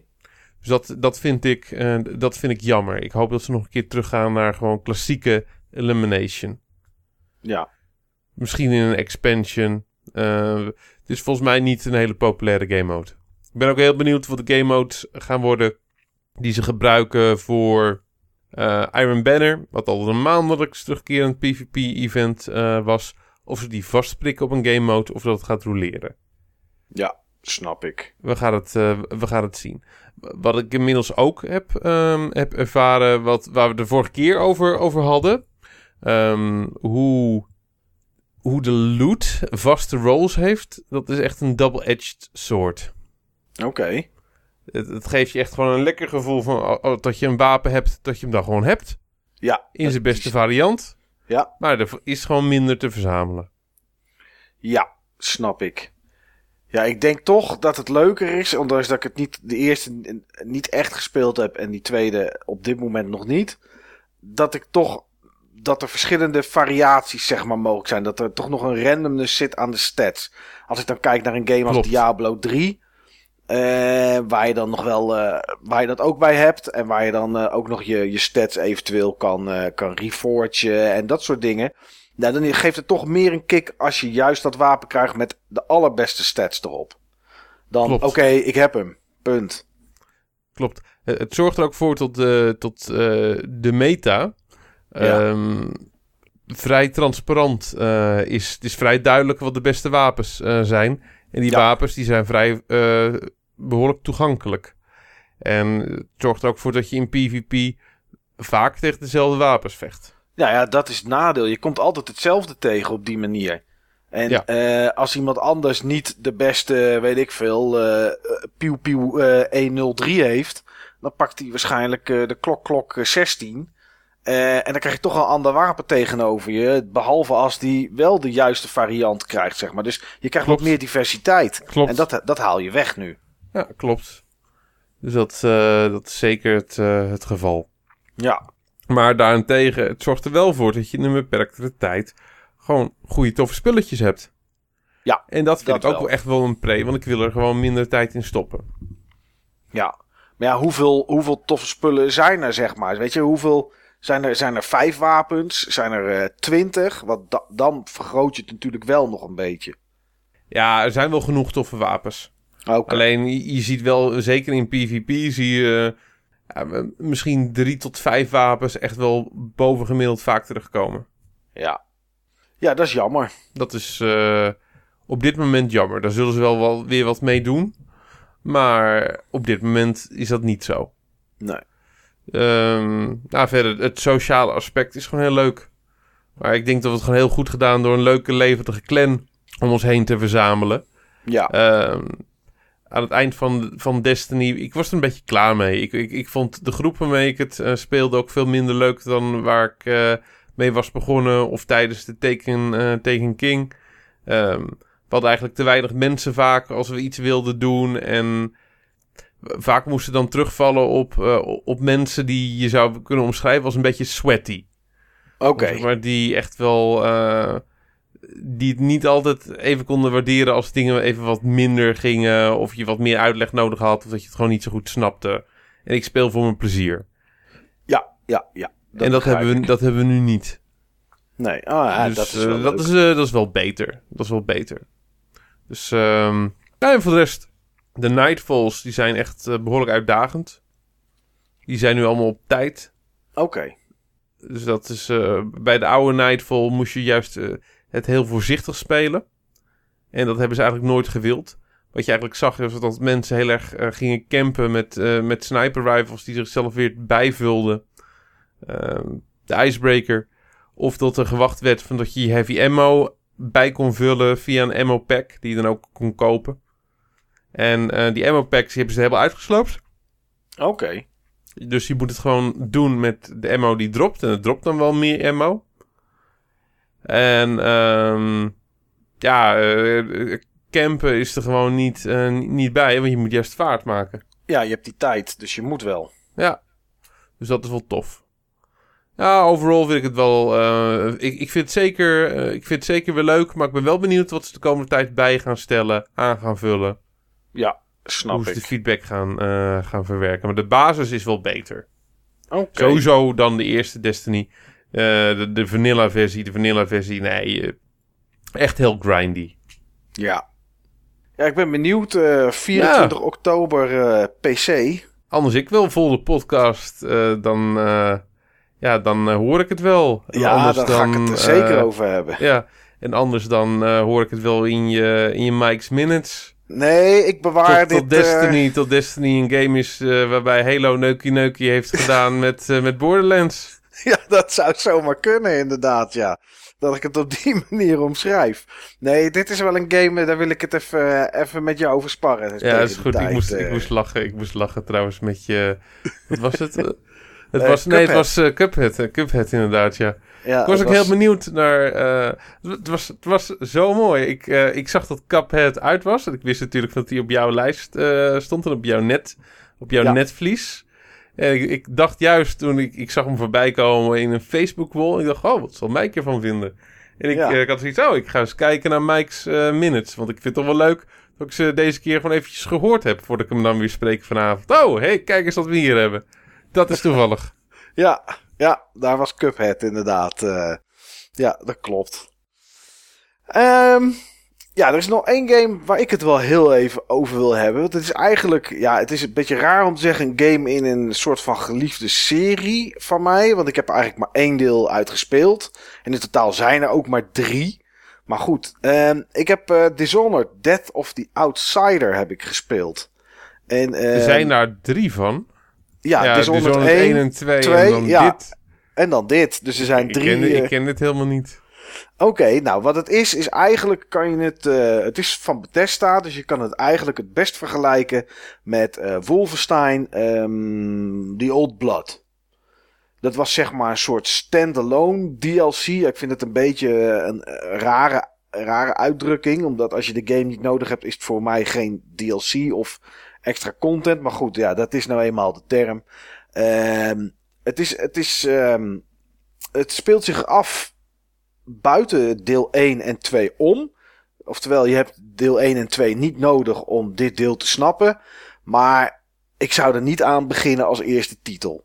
Want ehm, ja, wat je gaat doen is, je missie is dat in het eerste deel en in het tweede deel kom je de Outsider tegen. De Outsider is een, eh, is een god. En die geeft jou in het eerste deel, en ik heb het tweede niet gespeeld, en geeft hij jou zeg maar de krachten door jou te markeren op je hand. En daarmee krijg je bovennatuurlijke krachten. Alleen de outsider wil daar ook iets voor terug. En eh, ja, het is een soort duivelachtig iets, want hij geeft het je ongevraagd, maar wilde daarna wel iets voor terug. Maar goed, de outsider leeft in zijn eigen, in zijn eigen wereld, in de void. En ja, speelt Billy, een, eh, een dame die je in deel 2 zou kunnen gezien hebben, eh, omdat ze daar het bootje waarin je van missie naar missie gaat rondvaart. Alleen zij, ze heet daar niet Billy in. Dus ik weet niet precies waarom het komt dat ze een andere naam heeft. Maar het is dezelfde persoon. Alleen zij heeft 15 jaar, zeg maar, soort van ondergedoken gezeten. Weggegaan van alles wat, daar, eh, wat zich daar af heeft gespeeld. En nu komt ze terug, want ze heeft een soort rare nachtmerries over een oog dat ze mist. En eh, ja, een beetje morbide-achtige achtige zaken die zich rondom haar persoon afspelen. En ze gaat dan terug naar de stad en gaat op zoek naar Doud. En Doud is haar, eh, dat is haar leermeester geweest. En ja, goed, die bevrijdt ze uit de handen ehm, van, een, eh, ja, van een soort clan. En ja, meer secte is het eigenlijk. En dan vraagt Doud aan jou om samen met hem een eind te maken aan die outsider. Dus het is de bedoeling eigenlijk dat je een god gaat vermoorden. Nou, het is een toffe game. Maar ik vind er één ding jammer aan. En dat is dat hij. ehm, ehm, hij voelt wat. eh, ja, hoe moet je het in het Nederlands zeggen? De Engelse term zou zeggen cramped. Er zit te veel gepropt. Ja, er zit te veel gepropt in wat het is. Ehm, er zit heel veel verhaal in en heel veel achtergrondverhaal. Alleen dat moet je, zeker in het begin, en dat is best wel overweldigend, moet je dat allemaal lezen uit krantenknipsels en dagboeken en dat soort dingen allemaal. En dat is op zich niet erg om af en toe zo eens iets te lezen, maar er staat heel veel staat er in het begin geschreven. Als je net de game begint te spelen, kan je zomaar een half uur kwijt zijn om alles te lezen. En ehm, hetzelfde met de tutorial. De, de- als je het nog nooit gespeeld hebt en ik speel het op PC. En dan speel ik het omdat het first person is met muis en keyboard. Dan zijn er heel veel knoppen en knoppencombinaties en, en combo's die je moet maken. Of kan maken. Om, om allerlei moves uit te halen. En dat krijg je niet toegeworpen in een rustige tutorial. Of eh, een drukke tutorial mag ook. Maar in ieder geval iets van tutorial. Maar op het moment dat je die moves kan maken. Dan krijg je een, een pop-up met tekst. En dan kan je wel op een, op een knopje klikken. En dan krijg je een video. En in die video krijg je dan de move te zien met de toetsencombinatie. En op het moment dat je denkt. Oké, toffe move. Wat is de toetsencombinatie die erbij hoort? Want dit wil ik wel onthouden. Dan zit je al bij de volgende move. En eh, dus je moet. eh, alles is. Het is te, te gepropt, is het. En dat. Volgepropt, overvol. Ja, die game had gewoon misschien een twee uur langer moeten zijn. Eh, met een stukje tutorial waarin je dit soort moves leert. En misschien iets meer verspreid de informatie en het verhaal eh, tot je krijgen. Ehm, maar dat is, dat, is, ja, dat, is een beetje, dat is een beetje jammer. Maar voor de rest, ja, toffe abilities die je kan gebruiken. Het zijn er niet zoveel. Het zijn er vier. eh, waarvan de eentje echt, ah, dat is echt een super gave ability. Je hebt de mogelijkheid om ehm, NPC's over te nemen. En eh, dat doe je door ze bij gewoon ze in in de buurt te gaan staan. En ja, je, je selecteert die ability, je drukt op knop. Dan krijg je een hele toffe, maar een beetje duistere animatie. Die persoon valt op de grond en dan loop jij met een soort van hart loop je rond. En ehm, dat is het hart van die, van die persoon die je hebt overgenomen. En dan ziet de hele wereld ziet jou als die persoon. En dan kan je dus ja, gebouwen naar binnen waar normaal de guards je zouden tegenhouden. Ehm ja, met mensen praten die normaal niet met je zouden praten. Eh, en dat soort dingen allemaal. En dat is echt een hele gave ability. Eh, je hebt er eentje mee je kan warpen. Kan je jezelf eh, naar een andere plek toe teleporteren. Ehm, die, is ook, die is ook erg tof en erg handig. En zo kan je vooral ook gebruik maken van de verticaliteit die mogelijk is in de game. Ja, dat is eigenlijk wel echt heel goed. Je hebt wat side missies, eh, behalve de allerlaatste missie. Die is wat, ja, die is wat meer lineair, maar toch... Ja, ik weet niet. Ik vind, het, eh, ik vind het echt wel de moeite waard. Zeker als je het eerste en het tweede deel hebt gespeeld, denk ik. Eh, het tweede deel heb ik dus nog niet gedaan. Maar ik heb inmiddels wel. ik heb de game wel in mijn bezit inmiddels. Dus ik ga daar ook nog eens een keer, een keer naar kijken. Maar ja, ik vond dat er niet zo heel veel aandacht was voor de game. Er zijn wat trailers geweest. En dat is het eigenlijk een beetje. Bethesda zelf, toen ik daar eh, was op Wolfenstein te spelen, zeiden ook van ja, oh ja, dat komt ook nog uit. Een beetje op die manier. Ik vind dat wel eigenlijk een beetje ondergeschikt aan de, de kwaliteit die het levert. Eh, Arcane Studios heeft echt wel iets tofs afgeleverd. En eh, ja, het is standalone. Ik weet niet wat het kost. Volgens mij is het niet zo heel duur. Eh, denk 40 of zo, of 30 misschien. De, afhankelijk van waar je het koopt. Ik denk dat het ook heel snel in prijs zakt. Eh, denk, gebeurt vaak met die dingen. ja, ik bedoel, het, hè, op, het komt uit. Er komt misschien nog een launch trailer. Eh, Bethesda doet tegenwoordig geen review-exemplaren meer van tevoren sturen. Dus een week later zie je overal wat reviews verschijnen. Ja, dat is het dan. Dan hoor je er eigenlijk nooit meer iemand over. En eh, ja, dat is best zonde, want het is best wel, eh, best wel een toffe titel. Ja, dat heeft Dus, bij eh, Dishonored 2 niet zo goed gewerkt, hè? Die heeft heel slecht verkocht omdat ze geen review-exemplaren hadden geleverd. En dat Ja. bijna niemand daardoor wist dat die game uitkwam, want ze hadden ook niet genoeg promotie gedaan. Nee, dat klopt. En bij Doom pakte het heel goed uit. Ook Ja. toch eens omdat het een goede game was. En ehm, dus ja, ik weet niet. Het is een beetje, het is een beetje dubbel wat ze daarmee doen met die reviews.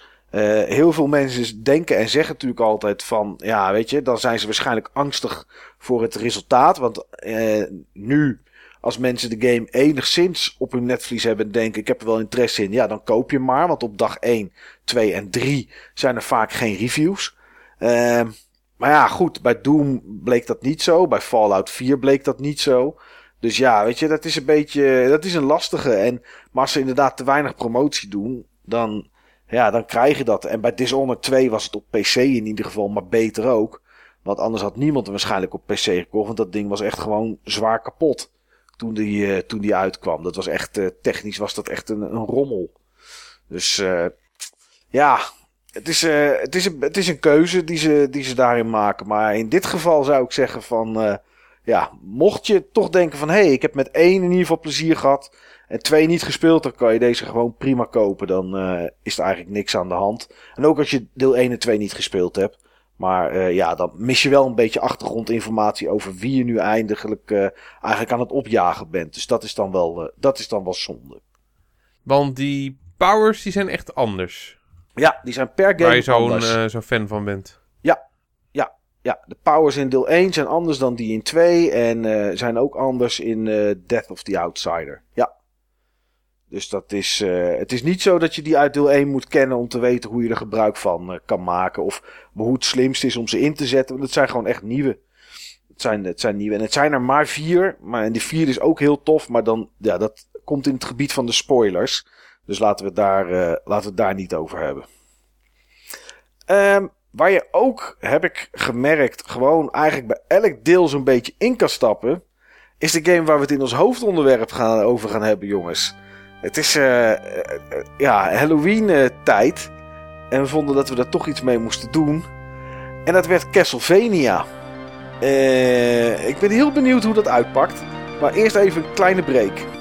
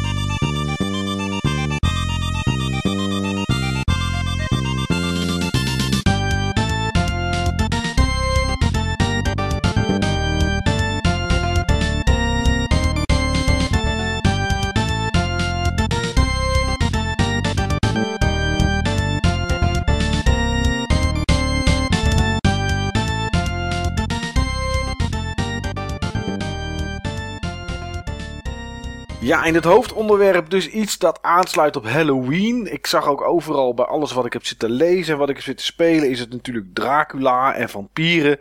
Nou, dat past natuurlijk wel prima bij een, eh, een setting zoals Halloween. Wat ik me afvroeg, de eerste game die kwam in 1986 uit. Eh, twee versies eigenlijk, Castlevania en een maand later op de MSX Vampire Killer. En dat waren niet dezelfde games. Uh, maar goed, 1986. Ja, ik uh, zal niet zeggen dat ik heel was, oud ben. Het was die volgorde, uh, Mike. Het was niet Ja. net andersom. Nee, het was Castlevania en daarna Vampire Killer, een maand later. Ja. Ja, en uh, die was dan Akumajo Dracula. die. En die was dan ook minder lineair, en, maar alleen ook voor de MSX. Dus het was niet dezelfde game ook. Het was ook een andere, een andere game. Uh, maar ja, 86, toen was ik toch wel zeg maar een soort, ik zal niet zeggen broekie, maar in mijn tienerjaar alleen ja. Ik zat even te kijken naar het lijstje met games die uit, uh, uitgekomen zijn. De eerste keer dat ik mijn handen ooit brandde, denk ik aan een Castlevania, was in 2001 of zo. Uh, maar hoe zat dat bij jou in je jeugd, Steve? Heb jij wel Castlevania's gespeeld? Vroeger? Absoluut. Absoluut. Um, mijn eerste Castlevania was Castlevania 2, Simon's Quest. Oké, okay. ja, dat was in 87 dat hij ja. uitkwam. Ja. En uh, daar heb ik echt enorm van genoten. Oké. Okay. Dat vond ik echt een tof spel. Ja, dat is, uh, ja, dat is, nou, dat was je er vrij vroeg bij, uh, Steven. Ja, is het daarna had... een reeks geweest die je ging volgen dan? Of? Ik heb er veel van, uh, van gespeeld. Oké. Okay. Maar uh, het Simon's Quest was ook direct wel een, een ander soort game dan de rest van de eerdere game uit, uh, games uit de serie. Ik, ik was in die periode was ik vooral heel erg verliefd op het, uh, het type platform adventure wat, uh, wat, wat Simon's Quest was. Ja. Wat, um, wat, wat Xanadu en Zelda 2 ook waren. En volgens mij is Simon's Quest ook een tijdje um, mijn favoriet daarin uh, geweest. Oké. Okay. Dat was een beetje stuivertje wisselen tussen, uh, tussen Simon's Quest en, en Zelda 2. Hmm. Ja, het zou, ik zie de dat zou die nu niet meer, dat zou die nu niet meer staan. Nee. zou die nu niet meer staan. Dat, nee, dat uh, begrijp ik, uh, ja. nadat ik het gespeeld heb inderdaad, ja. ja. Ja, okay. dat was ook, het was ook een van die games die ik zeg maar um, in Club Nintendo had, uh, had gezien. Ja. Met een, met een preview. En als ik dan zeg maar met mijn moeder boodschappen ging, ging doen, altijd even kijken of hij er al was. Ja. Hij, hij, hij, is er nog niet hoor, hij is er nog niet. En opeens stond hij er bij de Bart Smit. Heb je toen gelijk mee kunnen krijgen? Ja, ja, ja. ja. Oké. Okay. Ja, ja. Dat is wel mooi. En vond je het eng ook dan, uh, Steve? Omdat het toch met, met vampieren is. En, en je zit natuurlijk een dag- en nachtcyclus. Zit er in uh, Castlevania 2? Ja, die dag-nachtcyclus, dat vond ik dan wel eng. Maar niet, niet eng omdat het me beangstigde. Maar eng omdat... Uh, ja, het was, het was gemoeilijker. En uh, dan, dan had je allemaal progress. En als je doodging en je had nog niet, zeg maar, met een... Uh, je had nog niet een paswoord, dan was je je progress kwijt. Ja. Dus dat, dat was te eng. Ja, want in de nacht zijn de tegenstanders sterker. En dan lopen ze ook, lopen ook tegenstanders in de dorpen of ja, steden of hoe je het Ja. ook moet noemen rond, hè? What a horrible klopt. night to have a curse. What a horrible night. oh to ja, have a dat curse. is het inderdaad, ja. Ja. Wat een slechte, slechte zinnen zijn dat ook. Ja, ik vond dat vroeger dus super gaaf. En het was ook wat mij verkocht had aan die game. Want bij mij was het ook de eerste game die, eh, die ik in de Castlevania-serie gespeeld heb. Maar goed, eh, wat, wat mij aantrok aan, aan Simon's Quest was het idee dat het niet gewoon levels waren waar je van links naar rechts... Tenminste, ik had al het idee dat Castlevania puur van links naar rechts was. Dat het gewoon een action-adventure was. Maar ik zag net als Steve meer dat, dat exploren erin.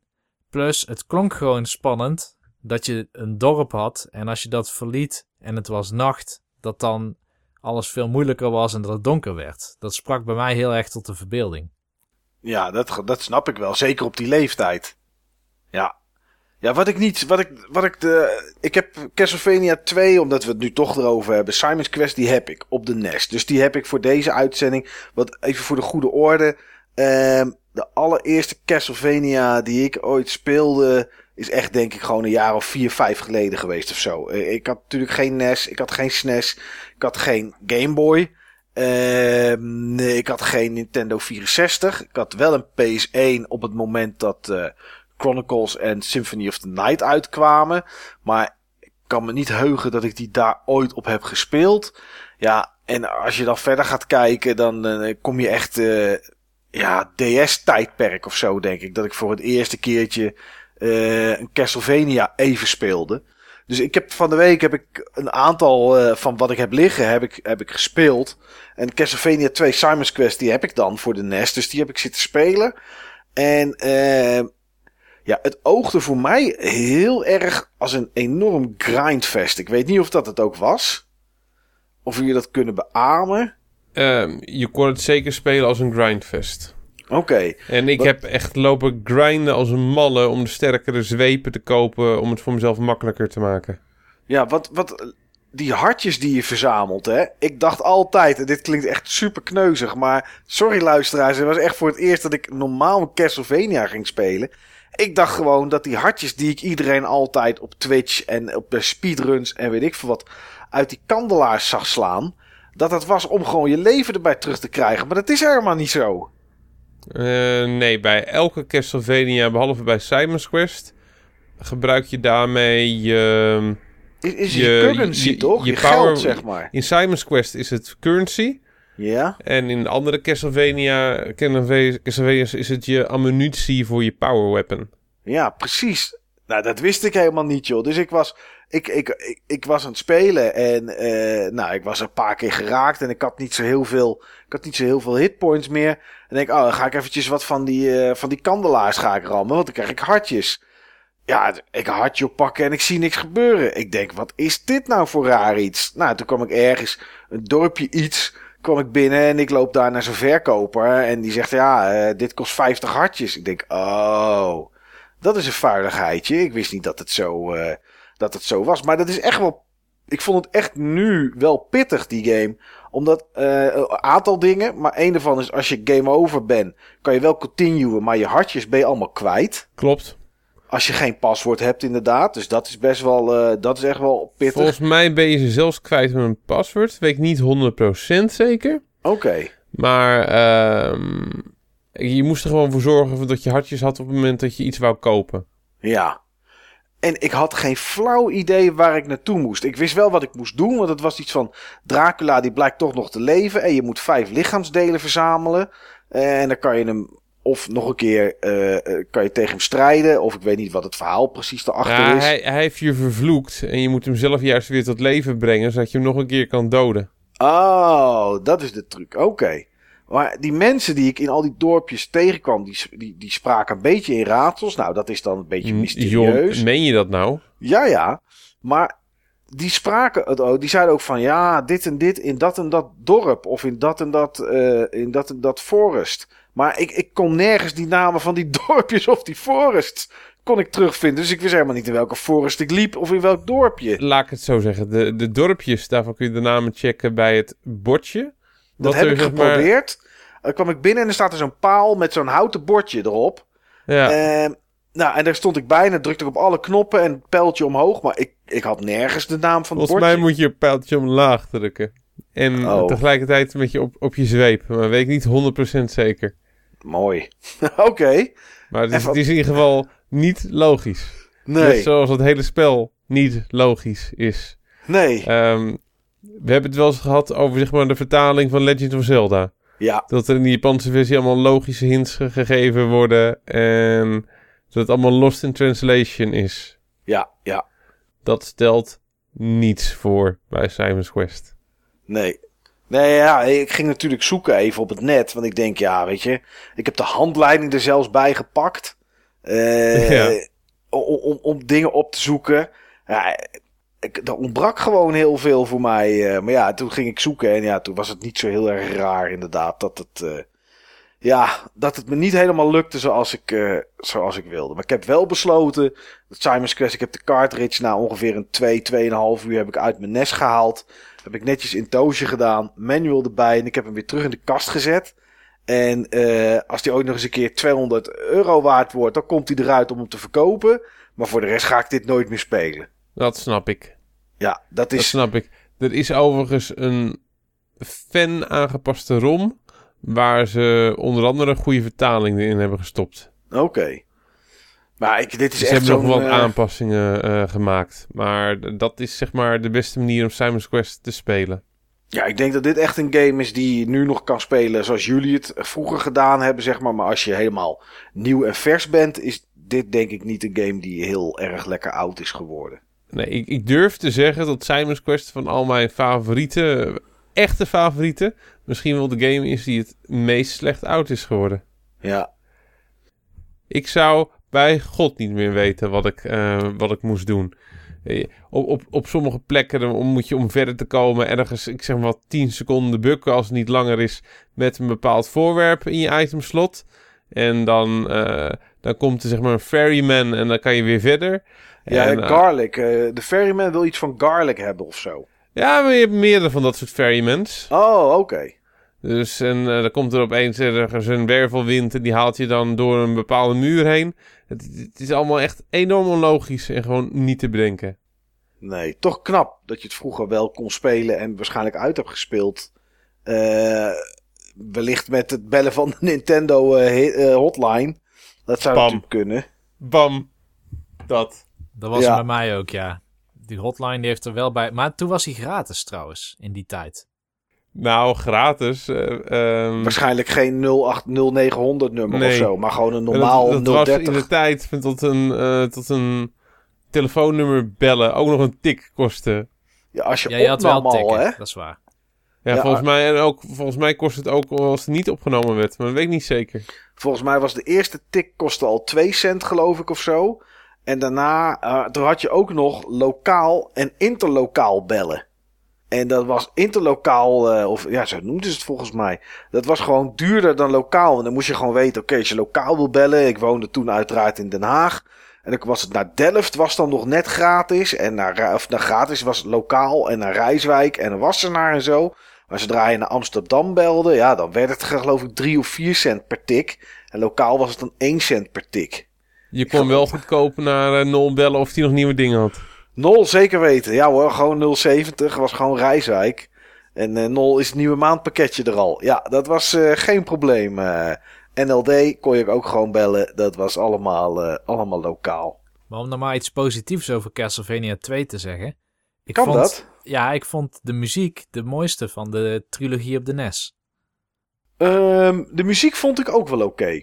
Dat klopt inderdaad. Er zijn, eh, er zijn games waar ik het een stuk hinderlijker bij vond uit deze Bloody reeks. Tears komt uit eh, Simon's Quest. En dat is denk ik een van de grootste NES-klassiekers ooit. Ja, Bloody Tears is natuurlijk echt wel briljant. die is ook vaak geremixed in andere Castlevania's. Maar die is nog Ja, steeds al- zo altijd zo'n beetje. Ja. Ja. ja. die is echt geweldig. Heb je daarna, eh, ben je deze reeks gaan volgen daarna, Steve, naar Castlevania 2? Heb je, ben je toen eh, gaan kijken naar, eh, daarna kwam de, de Game Boy versie. Er zat nog een arcadekast tussen, maar ik denk niet dat wij die ooit hier gehad hebben in, eh, in Europa. Volgens mij niet. Kijk, het kan er natuurlijk altijd ergens opgedoken zijn. Maar volgens eh, mij niet. Ik heb ook nog deel 1 eh, in, in retrospect eh, gekocht. Oké, nadat je twee had eh, ja, gespeeld. en die had ik ervoor wel een paar keer in mijn handen gehad ook. Maar ehm, de, de, de schermen, zeg maar... eh, dat was een bepaalde angst die ik had. ja. Ehm, de schermen op, op, op de achterkant zagen er een beetje ommuurd uit. Oké. En eh, bij games, eh, bij veel games speelde dan mijn Popeye-trauma op. Popeye trauma. Ja, Ja, die Dus single-screen blackbox games. Ja ik, ehm, ik heb mijn Nintendo ooit, zeg maar, eh, ge- gescoord om, zeg maar, scrollende games te kunnen spelen. En gewoon, zeg maar, grotere games. Eh, Ik, ik zocht gewoon meer. Ja. En de- de eerste game die ik op mijn NES had, dat was Popeye.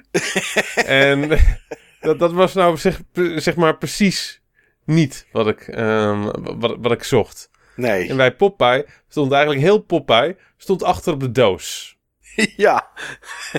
En ehm, het- het- eigenlijk heel veel games waarbij ik het gevoel had van dat, dat zeg maar de, de, de schermpjes afgesloten eh, waren. En je niet zeg maar een indicatie had van hé, hey, eh, eh, je kan scrollen of, of er zit gewoon meer in. die heb ik op die reden ook gewoon oneigenlijk geskipt. Oké, ja, net zoiets als Donkey Kong en dat soort dingen. Het is gewoon één scherm en dat is het. Ja, en bij veel games, waaronder Castlevania, had ik zeg maar op de een of andere manier onterecht die conclusie eh, getrokken. En nadat ik eh eh, door had dat het niet zo was, toen is dit alsnog gekomen. Oké. En weet je nog hoe dat dan beviel? Hè? Werd dat, was, dat, was dat net zo tof? Of viel dat dan toch tegen omdat twee uiteraard open was? En de eerste was Ja, eigenlijk dat- lineair? Dat vond ik echt, afschu ik vond het echt afschuwelijk. Oh, En, en ik weet ook nog wel waarom. Oké. Ik vond hem echt heel erg moeilijk. Ah, Ik vond oké. hem echt heel erg moeilijk. En ik, eh, ik had echt het gevoel dat ik hem niet uit kon spelen. Hmm, Heb ik uiteindelijk wel gedaan. ja, En ik, ehm, en ik vind hem eigenlijk... eh, ik vind hem juist fantastisch vandaag de dag. Ik vind het echt een fantastisch spel. oké. Dat vind ik nou echt een, eh, een tijdloze klassieker. De eerste Castlevania. Ik heb die van de week ook gespeeld. Op de Amiga. En eh, ik heb het na vijf minuten uitgezet. Het is niet zo'n beste poort. Het, eh, op het moment dat je op de, op de vuurknop drukt, want je hebt natuurlijk een joystick, op de vuurknop drukt, duurt het voor je gevoel echt drie seconden of zo voordat hij een keer slaat met zijn zweep. En dat is, eh, is echt onspeelbaar. Dat heb- is niet erg handig, nee. Nee, ik heb hem ook niet in het lijstje gezet van games die ik echt serieus heb gespeeld voor deze uitzending. Want dat kon gewoon simpelweg niet. Ik Maar, zit er... eh, Oh, Jezus. Oh, Jezus ziet er ook echt niet uit. Oh, je kijkt nu naar de Amiga-versie. Ja, ik zie hem eh, nu ook. Oh, hoe die sprite ook loopt. Ja, het is, het is, nee, het is, het, ja, maar ja, Konami heeft ook dit afgeleverd. Maar, eh nee, eh, ja, dat, dit zal ook wel een of andere goedkope studio geweest zijn die dit eh gepoord ja, heeft. die dit gepoord heeft, uiteraard. Ja. Maar het is, het is Oh, die vijand. Oh, wat erg. Oh, dit is echt legendarisch, eh, Niels. Dit moet je echt zien. Ja, het is, Ja, ja. het is ook, Met Samsung je- Galaxy S8 is al, eh, is al bezig. ja, als je kijkt ook is- naar hoe die, Oh, dit moet iedereen echt... Dit is echt geweldig. als je kijkt wat, naar een, hoe die, zo- oh, wat een slap, slap aftreksel van. Maar ook hoe dit is, die, hoe dit is bijna net zo, dit is bijna ziet. net zo erg. eh, ja, dit is bijna net zo erg als die, ehm, als die PC Mega Man versie. Ja, die is ook niet best. Maar ook die sprite ook. Het is, eh, ja, ik weet niet. Het lijkt Man soort- heeft daar wel zijn pijpmondje, eh Mike. Dat is wel goed. Ja. Dan, dat, dan is in ieder geval wel de identiteit van Mega Man is behouden. Oh, die, die ramen, oh, wat, wat erg. Ja, ik weet Nou, ik snap het, ik snap het, eh, Mike. Hij ziet er een beetje uit als een soort van leeuw die op zijn achterpoten loopt. Ook helemaal oranje is die eigenlijk. Ja. Ah, met een soort van Nou. manen. Ja, nou, nou, dit was... Weet je, dit had ik heel even aanstaan. het, het level design is wel van echt van de NES-versie inderdaad, ja. Dat wel. Ja, maar dit is, dit, is, dit is niet speelbaar, joh. En als je dan Nee. ook nog eens nadenkt dat het inderdaad gewoon niet reageert. Dat het niet... Er zit gewoon Nee. geen respons in. Nee, dit is... eh, dit, is, dit, is, dit is niks. Nee, dat snap ik. Maar dit brengt me wel, hè, nu we naar die beelden zitten te kijken, brengt me wel bij iets wat me in heel veel Castlevania 2D-games is opgevallen. En waar ik, ja, waar, weet je, het, het, het was dit, dat tijdsbeeld, dus ik snap dat het erin zat. Maar die dingen die je, weet je, de, je ziet dan een soort vis-water aquamannen die omhoog springen. Maar precies ook op het moment dat jij daar loopt. Eh, ik vind dat een beetje van die, van die cheap shots allemaal. Ik weet niet, eh, ja, dat is Castlevania. ja, en het is, dat heeft Dark Souls ook, hè. Ik bedoel, als je een hoekje komt en er staat een tegenstander. Ik bedoel, eh, dat is precies hetzelfde. Eh, maar ja, dat is moeilijk om te verteren, hoor, vandaag de dag. Het, het, het ergste voorbeeld wat ik daarvan had, ehm, is... Oh, Chronicles heb ik ook gespeeld op de PS1. En eh, buiten wat ik daar voor de rest van vond, was daar op een gegeven moment stond ik op een, eh, moest ik een stukje water over en dan stond ik op een vlot. Dat, dat, dat, dat ging dan van A naar B. Nou, ik denk, oké, goed, daar gaat het vlot. En halverwege donder ik eraf in het water. Nou, als een Japanse game is, dan is water sowieso dood. Want eh, ja, daar kunnen ze helemaal niet zwemmen of zo. Maar dat bleek dus dat er iets wat leek op een achtergrond. Een soort van zo'n soort, soort grotachtige punten. Die drukte me dan in één keer van dat vlot af. En die lieten me dan in het water vallen. En toen dacht ik, ja, dit vind ik toch. Had ik moeten bukken. Terwijl het niet echt duidelijk was dat er iets was. Ah, dan denk ik, ja, dat vind ik echt heel erg cheap hoor. Ik, eh, dat, dat, trek ik ja, vandaag de dag heel slecht, moet ik zeggen. En dat is iets wat ik in, in al deze Castlevania's eigenlijk wel tegenkwam als 2D Ja, waren. dat is toch wel eh, Castlevania. Ja. Dat en eh, vrij stiff controls. Ja, Eerlijk, maar stif. ja. Die jump bijvoorbeeld. eh, de manier hoe die, eh, hoe die springt, Simon Belmont. Dat is echt... dat, dat is afschuwelijk. Maar dat is Ja. toch gewoon echt onderdeel van het spel. Ja, dat, dat had ik ook bij Castle, Super Castle. Ik ga ze nu allemaal door elkaar gooien. Maar goed, we hebben het nu toch over springen. Bij Super Castlevania 4. eh, als je dan niet eerst op springen drukt. En dan naar, dan naar links of rechts doet. Maar je doet naar links of rechts en je springt dan. Springt hij altijd. Of je nou tegen wil sturen of wat dan ook. Het, het, hetzelfde aantal pixels, blokjes Frames. Ja, Ja. klopt. naar Klopt. voren. Ja, Ja. daar ben ik vaak bij dood gegaan. Dan stond ik tegen een blok aan en denk ik, oké, ik moet op dat blok. Deed ik naar, naar rechts en springen. En, oh, springt hij er altijd overheen. Ja, je kan, niet, je kan niet bijsturen. Nee, terwijl als je drukt om te springen en je doet dan een klein tikje naar rechts, dan kan het wel. Ja. Ah, dat is toch hinderlijk, man. Ja, maar als je Ice Climbers hebt gespeeld, dan vind je het nog een mooi springsysteem. Dat is zeker zo, want dat is echt beroerd van Ice Climbers. Dat is echt, eh, die game is alleen al moeilijk, alleen al door dat springsysteem, springen, zeg ja. maar. Eigenlijk de Ja. mechanics om een level mee uit te spelen zijn ook je grootste vijand in het spel. Nou, dat is het zeker. Man, dat schuine springen, niet normaal. Wat slecht zeg. Dat is pas een horror game. Ja, ik maar weet precies wat je- Voor mij is het wel in ieder geval iets wat Castlevania Castlevania maakt. In ieder geval die oude Castlevania's. Ja, de oude, ja. Maar het is absoluut iets wat te sprake moest komen. Want het is een van die dingen die spellen moeilijk maakt. Ja. Potverdorie nou. Het is dat en ook de vertraging in je zweep. Die komt niet meteen naar buiten. Klopt. Hij trekt Nou, hem eerst in en dan kapaats. Dan, is, eh, dan is de Amiga-versie de beste Castlevania die er is. Want daar duurt het gewoon een seconde of vijf. Voordat hij überhaupt iets gaat doen met die zweep. Ja, dat was echt... eh, Ja, maar dat is... Dat hoopte ik... Maar ja, goed, weet je, dat is, ook, dat is misschien wel iets te veel hopen. Toen ik Castlevania 2 aan het spelen wa- was... Dan kwamen er soms vijanden van achter. En hij haalt die zweep een soort van naar achter. En slaat dan naar voren. En dan had ik eigenlijk gehoopt dat als je zweep naar achter ging... Dat het ook damage zou doen op de tegenstanders die van achter kwamen. Maar ik kwam er eh, vrij snel achter dat dat niet het geval is. Dat kan in ieder geval bij Castlevania 4. Super Castlevania. Ja, Dan, ehm, dan kan je je zweep zeg maar ook een beetje rond eh, draaien. ja. Met kleine klapjes. Wapperen. Die kleine, ja, dat wapperen inderdaad. En je kan hem naar achteren wapperen. Oké, oké. Nou, dat kon in ieder geval bij, eh, bij, bij 2 kon dat niet. eh. Maar goed, jij hebt daarna bent van Castlevania 2 naar deel 1 gegaan dan, Steve. Wat heb jij Ja. gedaan, Niels? Ben jij eh, doorgestoomd of heb je er nooit meer een heen aangeraakt? Nee, heel lang niet. Ik heb zo incidenteel Castlevania voor de Game Boy Advance gespeeld. Toen lag ik ziek in bed in Oostenrijk op een skivakantie. En eh daar had een neef een Game Boy bij zich. Met zo'n 30 spellen in één cartridge. En daar heb ik Castlevania Ja. op gespeeld. Maar het zou pas veel later duren tot 2001 of 2 denk ik, voordat ik het weer oppikte. Oké, nou ja, die GBA's die waren in 2001, 2002 en 2003. Ja, daar Maar dus. waarom, eh, wa- waarom heb je het zo lang laten liggen? Was het na deel 2 niet boeiend genoeg meer of zo? Of Ehm, waren de, was, was de, de games die uitkwamen niet interessant? Of... Nou, ik had een beetje het probleem wat Steve beschreef met Castlevania 1. Ik vond het toen te moeilijk. Ja, En daar was ik niet naar op zoek. Naar zo'n spel waar ik elke keer een level opnieuw moest om te leren welke tegel onderuit viel als je er overheen liep. Eh, dat een kandelaar in één keer op, op je hoofd kan vallen, terwijl het eruit zag als een soort achtergrondsprite. ja, Dat soort dingen, zeg maar, dat trok ik toen echt niet. Dat was gewoon niet waar ik naar zocht. Ik speelde dan veel liever eh, racing games of dingen die je met z'n tweeën kon of turtles.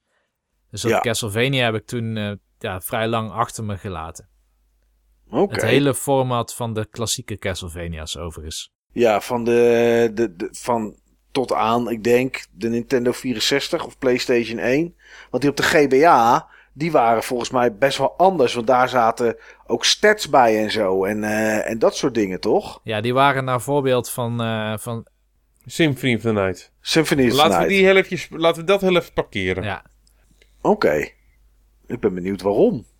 Dan maak je me nieuwsgierig, eh Nou, waarschijnlijk omdat er nog Super Castlevania 4 moet komen.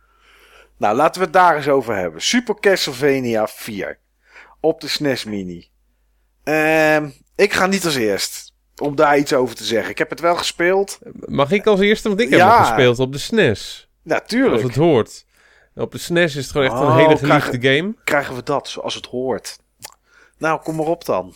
Ja, op, op de SNES is het een hele geliefde game, vooral vanwege de muziek. Dit was echt een van de eerste voorbeelden van dat die SNES echt bizar goede muziek kon eh, produceren. Mhm. Alle gamebladen hadden het erover. Ja, ja, het is ook het eerste wat ik aanhaal in mijn notities. Het is echt, eh, dat vond ik echt een bijzonder goed spel. Hinderlijk en irritant staat er bij mij. Wat, de muziek? Ja, dat was, Mhm. Oké. Ik werd er helemaal gek van. Het is veel ambient ook, hè?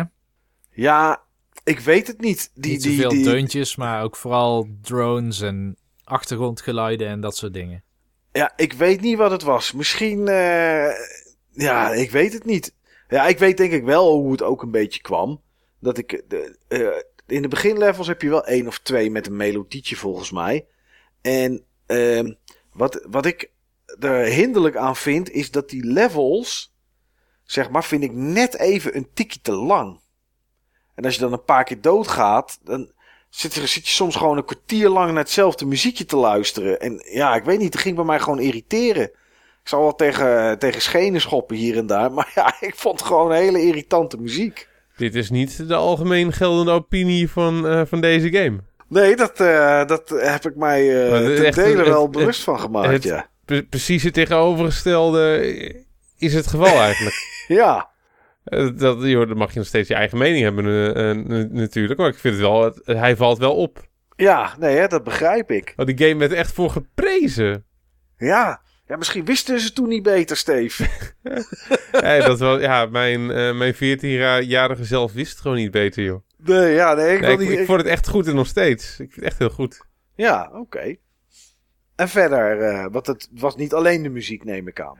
Nee, eh, controls zijn gewoon net even wat meer snappy. Ik vond het level design heel goed. Er waren ook veel levels. Nou, Wat ik daar vooral goed aan vind, is dat ik vind de afwisseling van de, van, van de levels eh, erg goed. Weet je, je loopt de ene keer is het, is het de kleuren samenstelling, de locaties waar je loopt. Dat verandert eigenlijk per level. En dat vind ik wel heel erg goed. Het is niet dat ik gewoon drie uur lang in een bedompt kasteel loop. Ja, er zit ook een verhaal in de level progressie, hè? Je begint buiten het kasteel en Ja. je gaat door catacomben en grotten en dan klim je toren in. Ja. Ja, want voor de rest heb ik niet echt een verhaal kunnen ontdekken of zo. Tenminste, niet in de intro of iets. Ik weet niet of ik dat gemist heb. Ja, Maar- is er niet. Is er niet. Nee, hè, bij deel 2 zat. Het was puur één of twee beelden aan tekst. Uiteraard, want het was de NES. Maar daar zat, daar zat nog wel iets van verhaal in. En dan had je natuurlijk die mensen waarmee je kon praten. Zodat, ja goed, het was wel een beetje English qua, qua vertaling. Maar ehm, weet je, dat, daar zat nog wel iets van story in. Maar ja, het was, eh, hey, Super Castlevania 4, druk op start. Start, eh, beginnen, slaan, lopen. En dat was het. Dat vond ik wel. eh, er zal waarschijnlijk wel iets in de manual gestaan hebben qua backstory. Maar ja, goed, dat, die heb ik niet echt op mijn NES, eh, op mijn NES Mini. Nou, waarschijnlijk was het verhaal iets met Ke- dat Dracula weer resurrected was en eh daar moest iemand iets aan doen. Nou, dat, ja, dat zou kunnen, maar dat is bij heel veel games trouwens niet. Dat eh, heb ik vandaag zitten, zitten lezen. Oké. Ehm, heel veel games eh, is het een afgeleide van Dracula. Eh, bijvoorbeeld in. ehm, eh, oh, welke is het? Nou, er is ergens, eh, er is ergens, een, er is ergens een game dat speel je ook niet met de Belmont family. Maar iemand die een afstammeling is van. eh, oh, in Bloodlines is dat. En, en eh, in Castlevania Bloodlines voor de Genesis op de. Ja, de de new, gen, new Generation, zoals die op de Mega Drive heet. Ja, daar, was, eh, daar moest je niet op, achter Dracula aan, maar, daar komt hij, het nichtje van Dracula. Kijk, dat zijn natuurlijk nog eens plotwendingen. Ja, ja, precies. en je- soms moet je voorkomen dat die resurrect. Ja, Dan heb je een ziel bij je of zo die Dan ben je schijnbaar een vessel voor Dracula. Ja, nou, maar in deze, ik, heb, ik zit even Er te zijn ook kijken. zelfs eh, er zijn eh, games daarin. ehm, ben je een reïncarnatie van, eh, van Dracula, maar dan, eh, maar dan goed. Zijn games daarin ben je. Daarin blijkt je zelf Dracula te zijn. Echt, eh, ja. Ja, ja bij, bij Lords, of, Lords of Shadow is dat bijvoorbeeld. Dan ben je, dan ben je Dracula. En in deel 2 word je dan, eh, die jij was in deel 1, wordt dan achter eh, Gabriel Belmont ben je dan. En in deel 2 moet je jagen op Gabriel Belmont, die dan, eh, die dan eh, Dracula is. Maar het is, in deel 4 eh, ben je Simon Belmont en you must defeat the vampire Dracula. Nou, dus dat is, eh, dat is, Klopt. dat is, dat is de, de, de, de standaardbasis inderdaad. Ja, het is inderdaad eh, altijd. eh, vaak is het een Belmont, Simon Belmont, Richter Belmont, Connor Belmont. eh, Er is ja, ook nog ergens een vrouw ergens een keertje waarmee je speelt. Sonia Belmont. Dat is in Oh ja. Castlevania Legends.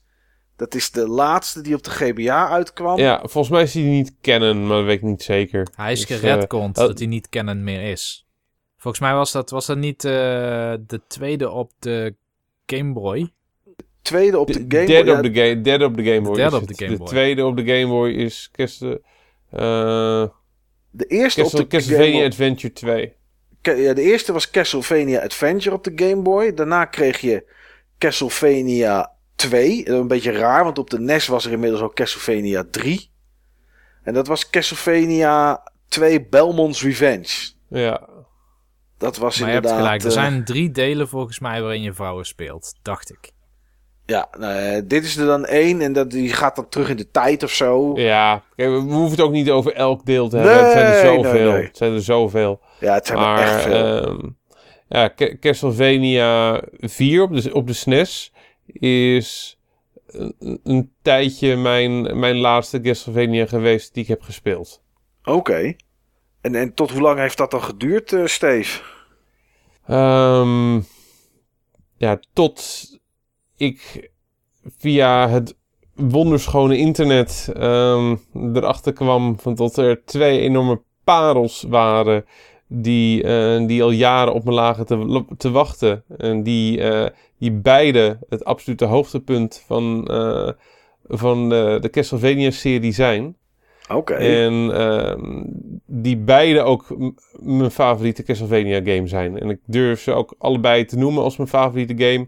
Ehm, je kan ze ook niet vergelijken met elkaar, vind ik. De ene is een sequel op de ander, qua verhaal.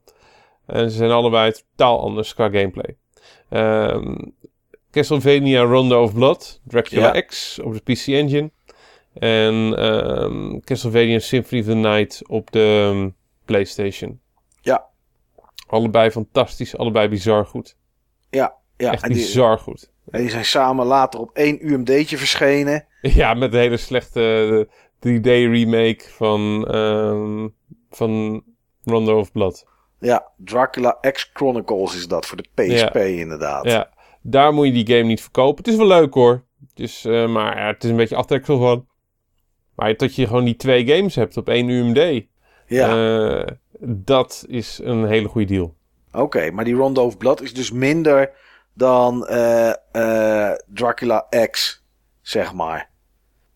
Ja, de Rondo of Blood is Dracula X. Maar ja, oh Rondo of Blood was voor de PC Engine. En Dracula Ja. X is Rondo of Blood voor de SNES. Maar dan een beetje geremixed of zo, las ik. Daar hebben ze wat dingetjes omgegooid eh, hier en daar. Eh, ja.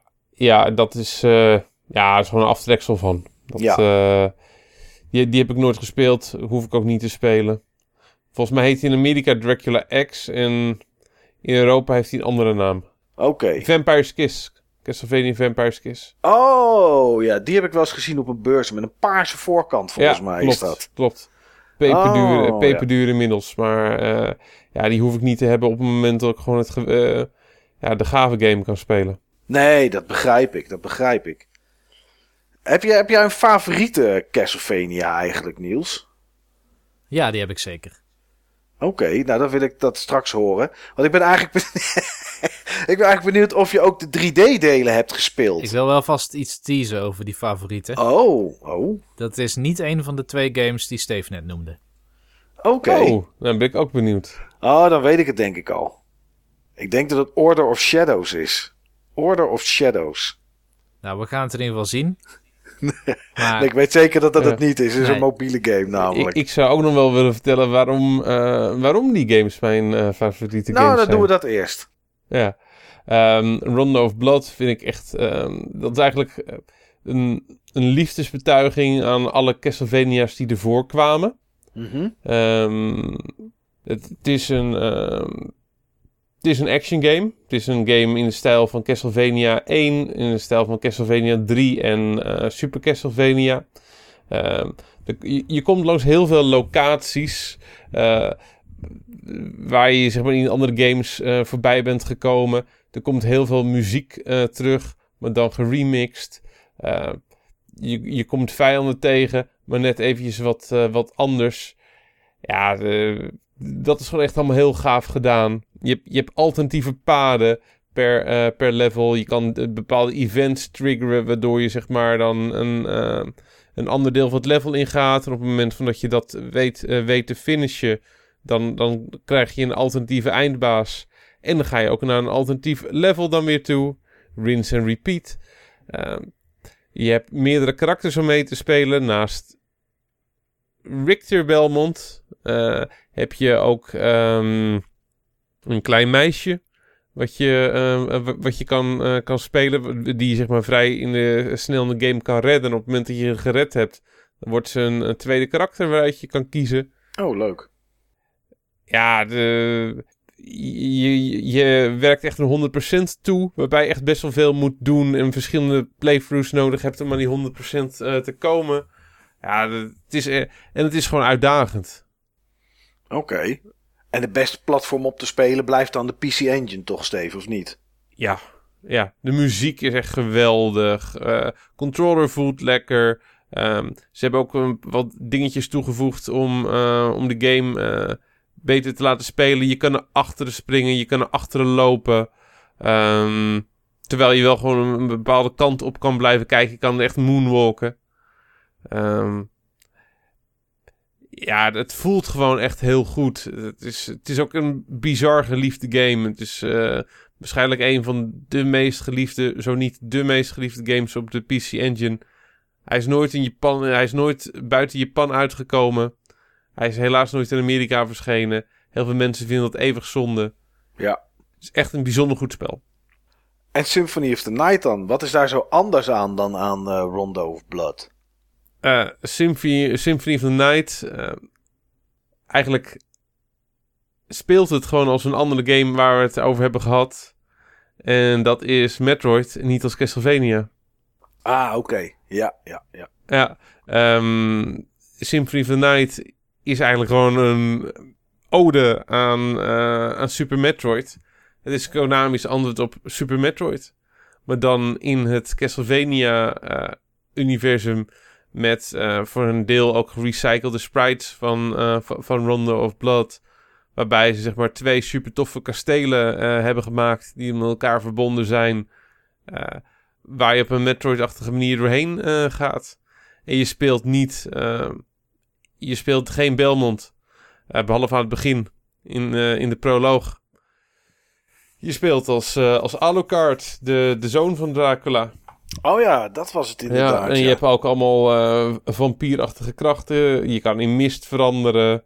Ehm, je, je hebt heel veel powers. Je hebt een upgrade eh, systeem. Je, je, je zoekt echt loot.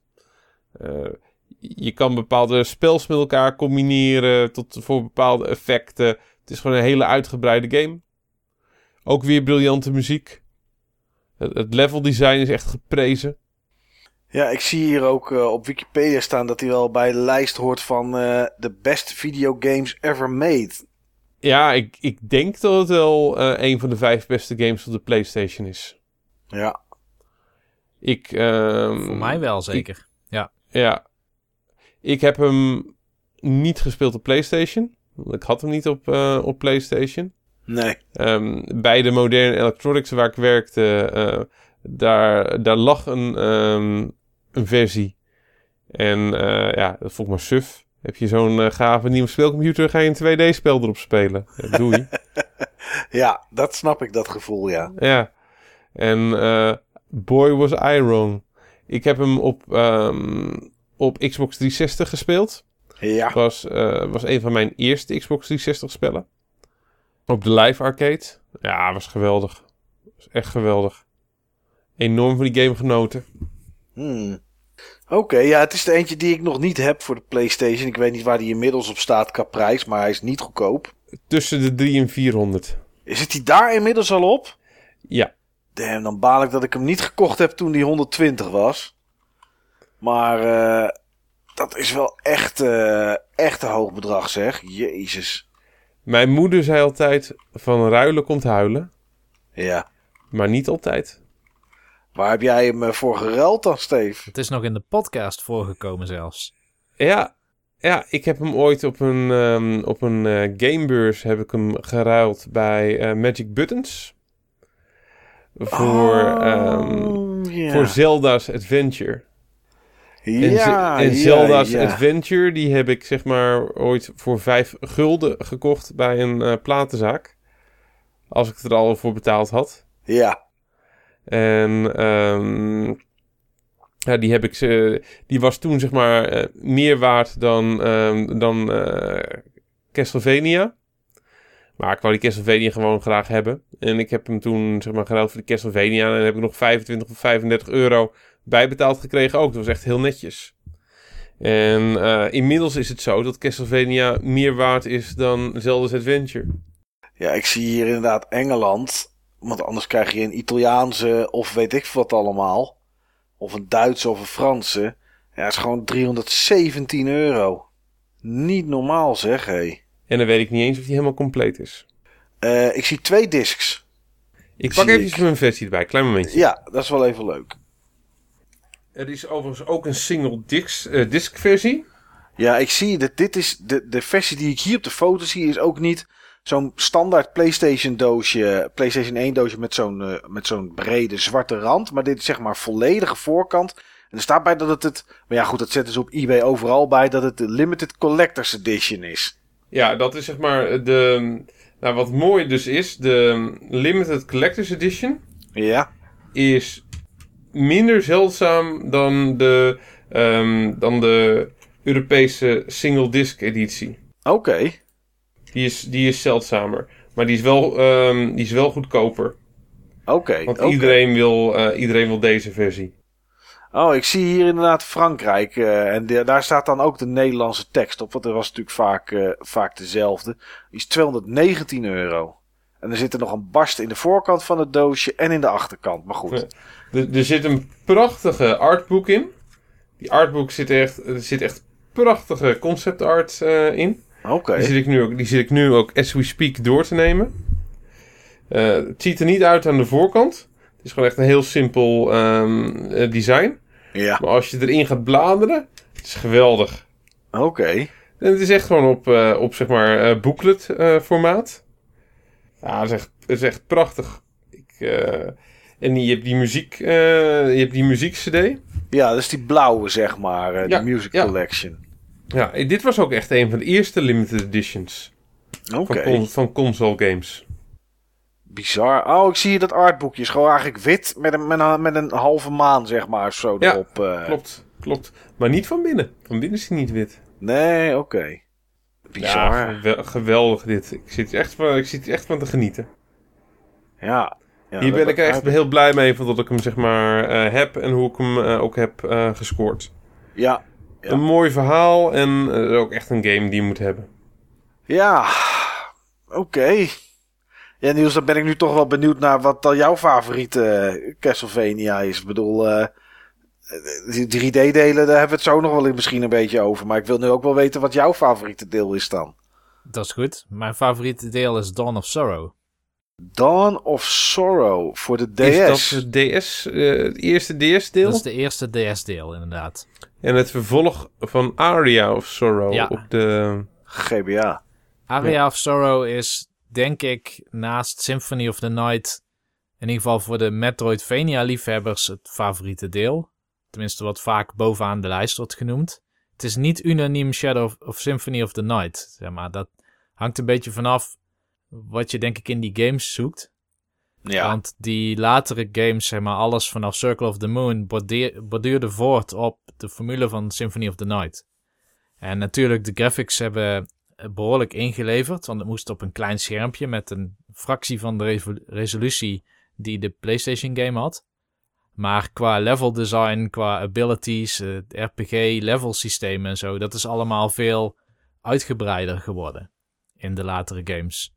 Dus qua gameplay vind ik niet alle games beter die daarna zijn uitgekomen. Vooral niet die, wat was het ook weer, die tweede op de Game Boy Advance, of de tweede op de, ja, de Game Boy Advance. Die was echt, Circle of the Moon was dat. dat was de eerste. Dat was de eerste. Die heet bij ons ook gewoon Castlevania. Oh, sorry. Ja, nee, dan is het Harmony of Dissonance. Die ja. Ja. Ja. Hij was niet slecht qua gameplay, maar omdat ze volgens mij een nieuwe engine aanbouwen waren of zo, hadden ze chiptune muziek erin gestopt. En dat was echt een stap terug vergeleken met de vorige delen. Maar de reden dat ik Symphony, of de, de reden dat ik Dawn of Sorrow de leukste vind, heeft deels te maken met de productiewaarde, wat ik ook het mooie vind aan eh, Symphony of the Night. En grotendeels dan het Soul System. Het Soul. System wil zeggen dat wanneer jij eh, vijanden verslaat, eindbaas verslaat, dan krijg je zielen. En die zielen die openen nieuwe abilities. Eigenlijk bijna class changes. Zo groot als... Ingrijpend. Ja, zo ingrijpend als die, die ability changes zijn. En je hebt ook een gigantische lading aan wapens, die je ook nog allemaal kan levelen. Oké. En wat dat betreft vond ik eh Dawn of Sorrow in combinatie met de omgevingen. Kijk, Symphony of the Night, die speelt zich grotendeels in en onder het kasteel af. En twee keer. Dawn of Sorrow, die speelt zich ook buiten het kasteel af. Maar dan niet net als bijvoorbeeld Portrait of Ruin. Portrait of Ruin is een beetje Mario 64-achtig, waarin je allerlei schilderijen hebt hangen en dan spring je in. De ene keer zit je in een piramide en de andere keer zit je in een middeleeuws dorp. Maar bij Dawn of Sorrow was het wel allemaal met elkaar verbonden. Dus je begon buiten in de sneeuw. En er zaten hele gave details op. Bijvoorbeeld zo'n auto. En als je erop sprong, dan deukte die auto een beetje in. En viel er wat sneeuw af. En dat soort details vond ik zo gaaf gedaan in die game. Nou, dat voor een DS-game, dat zijn wel een hoop details inderdaad. Ja. Het was echt meer een roleplaying game geworden. En dat in combinatie met die Shadow of Symphony of the Night structuur. Dat maakt Dawn of Sorrow voor mij het favoriete deel. Oké. Het enige wat ik niet leuk vond aan die game was dat je als je een eindbaas versloeg, dan moest je een glyph natekenen op het touchscreen. En daar kreeg je Oh. heel weinig tijd voor. En als je dat dan te laat deed of je deed het fout, dan moest je de hele eindbaas opnieuw gaan verslaan. Oh, dat is een beetje jammer. Ja. Ik denk ook Heeft dat daarom Aria of Sorrow voor heel veel mensen de favoriet is. Want dat heeft hetzelfde systeem in de basis. Maar dan zonder die glyphs. Oké. Heeft een van jullie Portrait of Ruin gespeeld? Ja. Want daar zit, Ik ook, denk daar ik. zit iets van co-op in, eh, zag ik. Heb je dat getest, eh, Niels? Of weet je hoe het werkte? Ja, je had eh, twee karakters. Je had een, eh, een man en een vrouw. Ik ben even kwijt hoe ze heten. Maar Geen idee. ehm, als je je eentje speelde, er zat misschien wel koop. Er zat een online systeem in, dat kan ik me herinneren. Ik heb het nooit gebruikt. Maar het zou kunnen zijn dat de ene dan de man is en de ander de vrouw. Maar als je in je eentje speelde, dan moest je soms ook wisselen tussen die karakters. Die hadden verschillende Oké. abilities. Maar het nadeel vond ik dus dat het een vrij gesegmenteerde game was. Dat het niet één grote wereld is, maar dat, dat je via een, een schilderij naar een instance de wereld sprong. Dat vond ik ook Oh. niet leuk. Nee. Jonathan en Charlotte, Ja, dat waren dat waren Die zeggen ook zo, Jonathan. En dan Jonathan. Elke keer als je zeg maar tagt. Als je switcht, oh, als je tagt, ja. Ja. Oké, maar die schilderijen leken een beetje op eh, Super Mario 64 dan, zeg maar. eh, Ja, dat idee. Een soort hubwereld met eh, schilderijen waar je in kon springen naar losse levels. zo werkte het. Oké. En die hubwereld was dan zelf wel weer een kasteel, geloof ik. En dat was ook wel groter dan, dan een Mario 64 kasteel. Ja. En je had een soort monnik waar je dan quests van kreeg. En eh daar kon je items van kopen. Maar het gegeven dat je eigenlijk van die kleine wereldjes hebt met ieder hun eigen kleine kaart, dat vond ik niet zo lekker werken. Oké. En die 3D's, eh Steve, heb je die ooit gespeeld? Eh, op de PS2 was een 3D, op de Nintendo 64 en later natuurlijk op PS3 en Xbox 360 Nee. ook. Nee. Ik, eh, ik wou er wel eens spelen. Ja. Die wou ik heel graag spelen. Oh, Maar die is nooit gekomen. zo. Welke was dat dan? Dat was Castlevania op de Dreamcast. Oh, had, Er zou, dat een, dan- er zou een Castlevania komen op de Dreamcast. En ik weet nog wel, van toen ik zeg maar voor het eerst in aanraking kwam met de Dreamcast. Toen ik Ja. zeg maar allemaal ehm, eh, screenshots en postzegelfilmpjes zag op, ehm, op het internetnetwerk van de Haagse Hogeschool. Ehm, een van de eerste games die ik ook zag, eh, die in development was, dat was Castlevania. Ik zie dat leek- hier inderdaad, ja. Ja, en dat leek me heel erg tof. Castlevania Resurrection. Zo zou die gaan heten. Die is nooit gekomen. Nee. Vast met goede reden. Ja, waarschijnlijk, eh, eh, waarschijnlijk, co- eh, waarschijnlijk was het een combinatie van ehm, de Dreamcast die toch niet zo succesvol was. ja, dat denk ik. En dat het dan te duur was misschien om de game af te maken of, of wat dan ook. Ja, en volgens mij was die game ook niet echt super Nee. ach- achteraf. Maar ja, toen, wat ik ervan zag, dat was super gaaf. Ja, ik, eh, ik zie het hier inderdaad. Want in- zoals ik dacht... ja, kijk, dit was wel het soort Castlevania waar ik op zat eh, te wachten. Ja, Met, met levenloze 3D-gangen en, eh, en, en slechte renders. ja, Want Symphony, eh, dit was eh, heel anders dan Symphony of the Night. ja. Nee, ja, zeker. Ik heb die PS2-versie van de week even zitten spelen. Eh, volgens mij heette die gewoon, heette die hier gewoon Castlevania. En in Amerika was het Lemon of Innocence. En eh, ja, het was 3D. En eh, er zat een tenenkrommende intro in. Als je ooit een keer een slechte intro wil zien. Er zijn er genoeg van geweest op de PS2. Eh, PS1 net zo. Maar deze was echt eh tenenkrommend. Die heb ik op een gegeven moment ook maar doorgeskipt. Maar hier zat wel een, een, een, heel groot verschil in. Ik heb natuurlijk, daarvoor had ik twee gespeeld. Dus ik ging van twee in één keer naar deze PS2 versie. Ja, daar zitten er relics in. En eh, je moet blokken om een soort, eh, eh, soort punten op te bouwen. Waar je dan die relics weer mee kan aftrappen. Items. eh, item management moest je aan doen. Eh, ja, dat, is, eh, dat, was best wel, eh, dat was best wel anders dan, eh, dan wat ik daarvoor had gespeeld. Maar ik, ja, ik weet het niet. Dat vond ik toch, dit, ik, ik zit net dat van die Dreamcast te kijken. Dat ziet er sowieso al iets kleurrijker uit. Iets, iets meer levendig, want dat was inderdaad wat je zegt met die levenloze 3D-gangen. Nou, daar was die op de PS2 wel herenmeester in, moet ik zeggen, Steve. Dat was echt niet. eh, ja, ik vond het gewoon heel saai. Het allemaal een beetje dezelfde tegenstanders. Allemaal grijze gangen en kamers. En dan het deurtje op slot. En als je alles kapot had geramd, dan kon je weer door naar de volgende.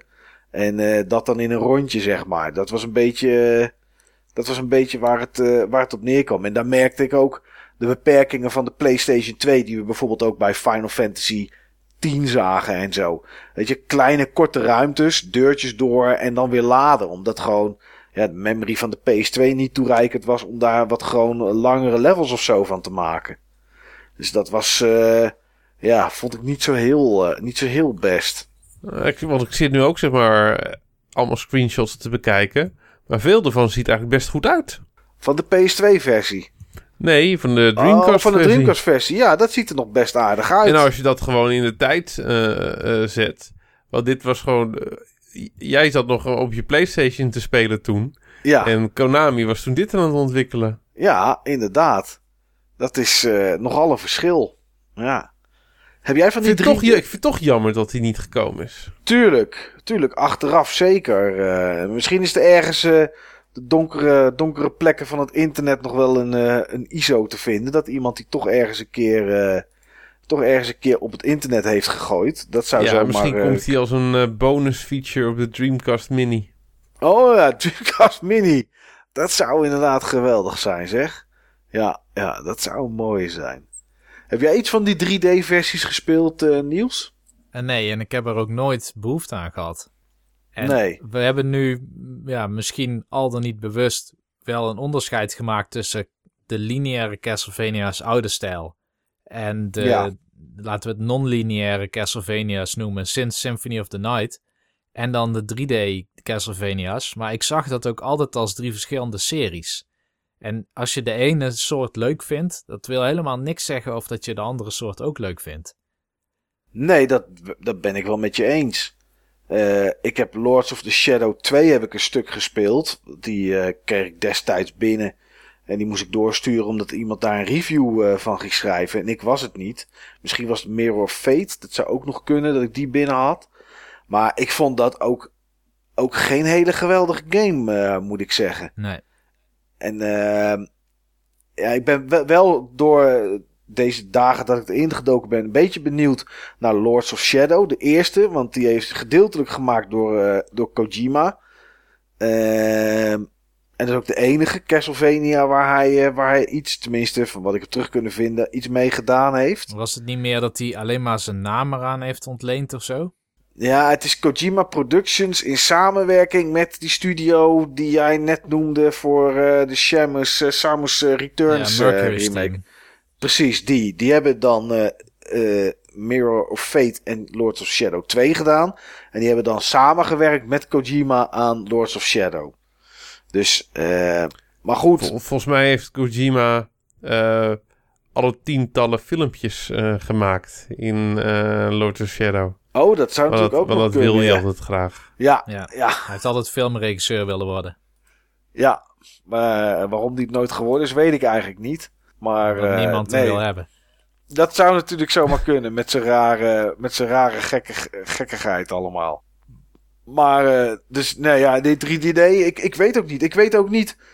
Het is al, eh, als je kijkt naar die, naar die tijdslijn, zeg maar, dan kwam er elke twee jaar en een hele lange periode ook gewoon bijna om het jaar. Eh 2001, 2002, 2003, 5, 6, 7, 8, 9, 10, 13, 14. Maar het is nu toch al een tijd stil rond deze, rond deze reeks. En ik vraag me ook af of er ooit nog eens een keer iets komt van Castlevania. Of dat het na Lords of Shadow 2 dat het een beetje afgezakt is. Dat ze, dat, dat ze er niks meer mee doen. Het is natuurlijk Konami, doet alleen nog maar op dit moment PES en van die, eh hoe heet die machines ook alweer nieuws? Pachinko, Pachinko machine. Ja. precies. En Super Bomberman R, hè? Oh ja, Super Bomberman R. Ja, en je hebt nu Metal Gear Survive, geloof ik, of Ja, zo. Dat zou het ja. maken zijn. Maar ja, ik weet niet of we ooit nog een Castlevania gaan zien. Eh, Net zoals dat we waarschijnlijk nooit meer een Silent Hill gaan zien. Ja, Kickstarter gaat ons redden. Ja, soms, soms, soms werkt dat. Ja, Bloodstained is in eigenlijk alles behalve naam Castlevania. Ja. Ik heb die demo gespeeld die een hele tijd terug gratis. Ik weet niet, is die al uit eigenlijk? Nee, nog Is- steeds niet. Het is 2018. Oh, Die game is zo weer- lang al in ontwikkeling. Ja, ja. Eh, ik heb die demo toegespeeld. Daar was ik niet van onder de indruk, moet ik zeggen. Dat vond ik een beetje saai. Ja, dat was, ik heb het toen ook op internet eh, gezien. Het zag er echt afschuwelijk uit. Ja, Zo saai. ja, dat was het ook echt. Het was echt heel erg saai. Maar ja, goed. Je hebt al, misschien dat het daarom zo'n lange tijd duurt. Omdat ze er heel veel aan het sleutelen zijn. En dat ze Ah, het is echt van zo, ja, het is zo mooi. Het is echt weer zo typisch. Ik zit nu die Kickstarter te kijken. En als je zeg maar eh, kijkt naar, die, eh, naar dat verhaal. eh, van, ja, eh, iemand die daar gewerkt heeft. eh, producer. Oh, En, van, de, eh, van de Castlevania's bedoel je? Ja, en als je Ja, die ja, concept art ziet, dan denk je, van, dit kan niet misgaan. Ja, Dit kan niet misgaan. Maar inmiddels zijn we een paar jaar verder met Kickstarter. ja. En dan kijken we naar Mighty Number 9 bijvoorbeeld. Ja. Ja, ja, originele Eh. producer of weet ik veel wat daar, eh, wat daaraan zat. En eh, ja, goed. Ik, eh, ja, dit is echt een eerst zien dan geloven dingetje, denk ik. eh. Estimated, estimated delivery March 2017. Oh, oké. Nou, dat is eh, niet gelukt. Het enige nog eh, inmiddels. Castlevania van Konami-achtige wat genoemd is. Je hebt natuurlijk nu zo'n tv-serie trouwens, of zo'n animatieserie. Oh, Oh op Netflix. Op Netflix. Netflix, Heeft ja. iemand dat gezien, hè? Ja, dat is leuk. Ja? Oké. Ik heb het niet gekeken nog. Ja, het zijn maar vier afleveringen, dat eerste seizoen. Oh, dat is niet heel veel. Ik vond het leuk. Hmm. Oké, is het wel met de Belmont eh, clan? Yep. Oké, oké. Maar wat je zeggen, Niels? Waar wordt het voor de rest nog in genoemd? In eh, een financial briefing van Konami over de sales van eh, Super Bomberman R. Zeiden ze dat ze aan het kijken waren of dat ze andere franchises konden reviven op de Switch. En ze noemden daar specifiek Castlevania bij. Dus het kan zijn dat er een team mee bezig is. Oké. Ja, als het revive is, zullen ze eerst wel met iets ouds komen. Komen ze denk ik met Rondo of Blood. Ja, nou ja, kijk, Super Castlevania 4 staat op de SNES Mini. Daar Ja. heeft Konami geheid toestemming voor gegeven. Ja, Dus tuurlijk. misschien is dat dan een soort, eh, wat is het, de visitekaartje. Ja, niet voor mij, maar oké. Ik moet trouwens nog iets Eh. nuanceren, hè, toen straks. Die Oh. je vroeg, wat is je favoriete deel? Ja, net als Steve, kijk, ik zie het als twee verschillende series. Oude Castlevania, nieuwe Castlevania. Nieuwe Castlevania is voor mij Dawn of Sorrow de favoriet. ja, ja. Oude Castlevania ben ik het eens, Rondo of Blood. Oké. Nou is het wel zo, daar ben ik iets minder, ja, eh, ik ben daar iets minder zeker van dat ik dat de allerbeste vind. Ik vind de gameplay de beste, de graphics de beste, de muziek de beste. Ehm, alleen het enige nadeel vind ik de level progressie van Rondo of Blood. Het voelt wel als een remix van andere Castlevania's. Er zit wat meer, zeg maar, recycled content in. Al, alhoewel wat meer. Alle Castlevania's, alle 2D Castlevania's waren een en al recycled. Maar Ja, moet ik wel zeggen, het spritework is juist ehm, niet recycled. nee, ik bedoel ook niet Want- letterlijk. Niet de assets, zeg maar, letterlijk geïmporteerd. Maar de bosses, de vijanden, eh, de level ideeën, zeg maar. Ja, maar ook veel uniek hoor. Eigenlijk, zeg maar, al die originele bosses, die kom je juist alleen tegen die boss rush. Net voor de baas. Ja. En alle normale eindbazen, die zijn juist wel uniek. Ik zeg ja, maar ik heb die, die boss rush nooit gedaan. Zover ben ik niet gekomen, hè, Steve? Nee, Oké. maar het is echt, eh, nee, echt een bijzonder goed spel. Het is mijn favoriete. daar- de, heel veel mensen zeggen Super Castlevania 4. Maar ik denk dat het ook in veel gevallen komt omdat ze Rondo of Blood niet hebben gespeeld. Ja, Ja. dat is gewoon het niet kennen. Ja. Super, Super Castlevania 4 is echt heel erg goed. En Castle, Super Castlevania 4 zou normaal gesproken de- beste zijn. Maar ja, Run of Blood staat er nog zo ver boven, joh. Dat is echt, dat is echt gewoon bizar. Ik vind dat echt een bijzonder goed spel. Ja. Maar als je dan Vampire's Kiss pakt, zeg maar, komt dat dan, is dat wel echt gelijk aan de kwaliteit? Of is daar toch wel op ingeleverd? Overal. Links, rechts. Ik, eh, nee, dat is eh Oh, ik hoor het al. van. Ik hoor het al. Ik hoef die niet eh, straks als de, als, de, als de SNES Mini, zeg maar, zo is dat je er een extra rommetje bij kan drukken. Hoef ik niet Vampire's Kiss daarop te zetten en te denken zo. Nou ga ik, ga ik een van de beste Castlevania's ooit spelen. Nee, absoluut niet. Nee, je moet gewoon die PSP-versie zien te scoren. Ja, oké. En Dan, daar heb was, je ze gewoon, dan heb je ze gewoon allebei. Maar die Rondo of Blood was daar iets minder op, toch? Zei je net. Of was dat... eh, Die eh, remake. ja, ja, op de PSP. Maar Ja, die dus- 2D-remake is gewoon eh, minder. Oké, maar nog steeds beter dan Vampire's Kiss. Ik denk dat. Oké, dat, pak- dat pakket bevat drie games. Oh, een, dat een, wist drie- ik niet. een 3D-remake van, ehm van eh, Rondo of Blood. Ja? Rondo of Blood zelf, gewoon een 2D origineel. Oh, kijk. En Symphony of the Night. Oh, ik dacht dat alleen Rondo of Blood en Symphony of the Night erin zaten. Maar er zitten drie games in. Ja, Kijk, dat, eh, dat maakt het al een stuk interessanter dan eh, om een keer te gaan proberen. Ja, en ik zou adviseren om te beginnen met, eh, met Rondo of Blood. Mhm. En om daarna zeg maar dan die Rondo of Blood remake te gaan spelen. Dat is echt, dat is echt lachen dan. Oké. Dat is echt komisch. en en ehm, ja, daarna daarna Symphony. gewoon Symphony. Ja, Oké. ja wat, ik, wat ik verder nog wil noemen. Ja. is eh, de, de prachtige eh, Castlevania show die, eh, die Motherbrain ooit hier eens een keertje heeft gegeven. Bij jou thuis, Steve? Ja, die Wat? gingen we eventjes uitspelen. Oké, welke? Rondo of Blood? Nee, de eerste. Oh, de eerste. Ja, En eh, hoe Ja, lang deed hij gaaf. erover? niet zo lang. Daar was, het waren maar zes levels ook, hè? Ja, Oh, oké. Hij was ook niet zo groot. Nee. Deel Zat 3 daar- was echt heel groot.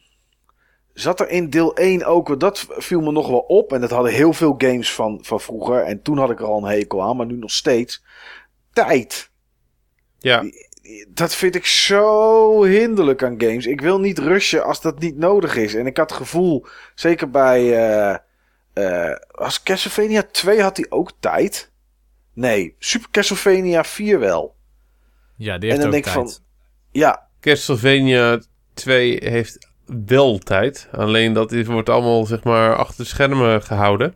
oké. Ehm, het bepaalt je ending. Oh, oké. Afhankelijk van hoe snel of hoe, eh, hoe lang je erover doet of zo, Steve. Ja, ja. Ah, oké. Nee, ja, tijd, dat had ik eh, nog wel eerst. Dat, dat zuigt echt. Ik, eh, ja, de- vroeger was het vrij normaal. Ik bedoel, Mario, eh ja, Turrican, weet ik veel het allemaal. Al dat soort games hadden natuurlijk ook allemaal tijd. Maar dat is toch echt iets wat ik, eh, wat ik wel een beetje hinderlijk vind, moet ik zeggen. Maar ja, goed, daar kunnen we weinig aan doen. Het zit er nou, eh, het zit er nou eenmaal in. Wat ik, wat ik verder ook nog wil zeggen is... ehm, je hebt ook een poort van Symphony of the Night naar de Saturn. Ja, En eh, heel veel mensen hadden verwacht dat die poort echt zou ownen. Want de Saturn is een veel beter 2D-apparaat dan de PlayStation. mhm. Alleen het eh, tegenovergeste- tegenovergestelde is waar. oké. De PlayStation-versie is echt veel beter dan de Saturn-versie. heel veel effecten die gemaakt zijn, zijn echt heel erg eh, specifiek toegesneden op de, Saturn, op de PlayStation hardware. Oké, en heette die er ook gewoon Symphony of the Night, eh Steve? Vast wel, maar hij is alleen in Japan verschenen. Ah, oké. Ja, dat, eh, dat scheelt dan al een hele hoop inderdaad. Ja, en het is wel de compleetste versie van Symphony of the Night, maar je moet gewoon de PlayStation-versie hebben. Ja, of de PSP heb ik net gehoord. Ja, dat is Ja. ook PlayStation, hè? Dus Het is dat gewoon maakt zoveel PlayStation. Ja, ja. Oké. Ik wil nog twee titels noemen uit de serie. Die Oké, zijn echt nou, het noemen waard. Eén is deel 3 voor de NES. Eh, die heeft als interessante feature dat je ook andere karakters kan worden tijdens het spelen. En het is een vrij lange game. Hij is denk ik wel... Nou, ik- het is lang geleden dat ik hem heb gespeeld hoor, maar zeker drie keer zo lang Oké, als twee. als deel 1. Als deel 1, oké. Ja, Plus alternatieve paden. plus alt. Oh ja, dat was ook interessant. Dat je kon dan soms kiezen of dat je naar boven of naar beneden ging in een level. Je kan volgens mij maar één van die twee, één van die drie alternatieve figuren überhaupt tegenkomen. Ehm, even kijken. Per speelsessie bedoel je, Steve? Per Afhankelijk, van, speelsessie. afhankelijk van welke kant je op gaat. Ja, maar je kon dan Ja. wel wisselen op het moment dat je wilde. Ja, je kan altijd, fli- je kan altijd flippen. Ja, Maar je, je kan er volgens mij maar eentje oppikken. volgens mij ook. Afhankelijk van, maar je moest, vaker moest je kiezen hè, welke kant je op wilde. Klopt. Maar ik ben daar nooit zo ver in gekomen, eerlijk gezegd. Dat was weer zo'n game Ik- van te moeilijk, laat maar zitten. Ik ook niet. Ik had hem ook niet. Ik, eh, ik heb hem nu wel. Ik heb altijd gedacht dat hij alleen in Amerika was uitgekomen. Oh ja. Ik had zeg maar ehm, reclame ervoor gezien in Amerikaanse comics. Eh, het, het zag er wel tof uit met die eh, andere karakters. Maar ehm, ik, ik had hem gewoon nooit gezien in Europa. Pas, eh, pas later op Palrox. Toen ontdekte ik dat hij in Europa was uitgekomen. Oké. En die andere titel, eh, Niels, die je nog wilde noemen? Ja, dat is eigenlijk een soort zwart schaap in de familie. Oh, Maar toen ik voor het eerst Dark Souls speelde, toen moest ik aan die game denken.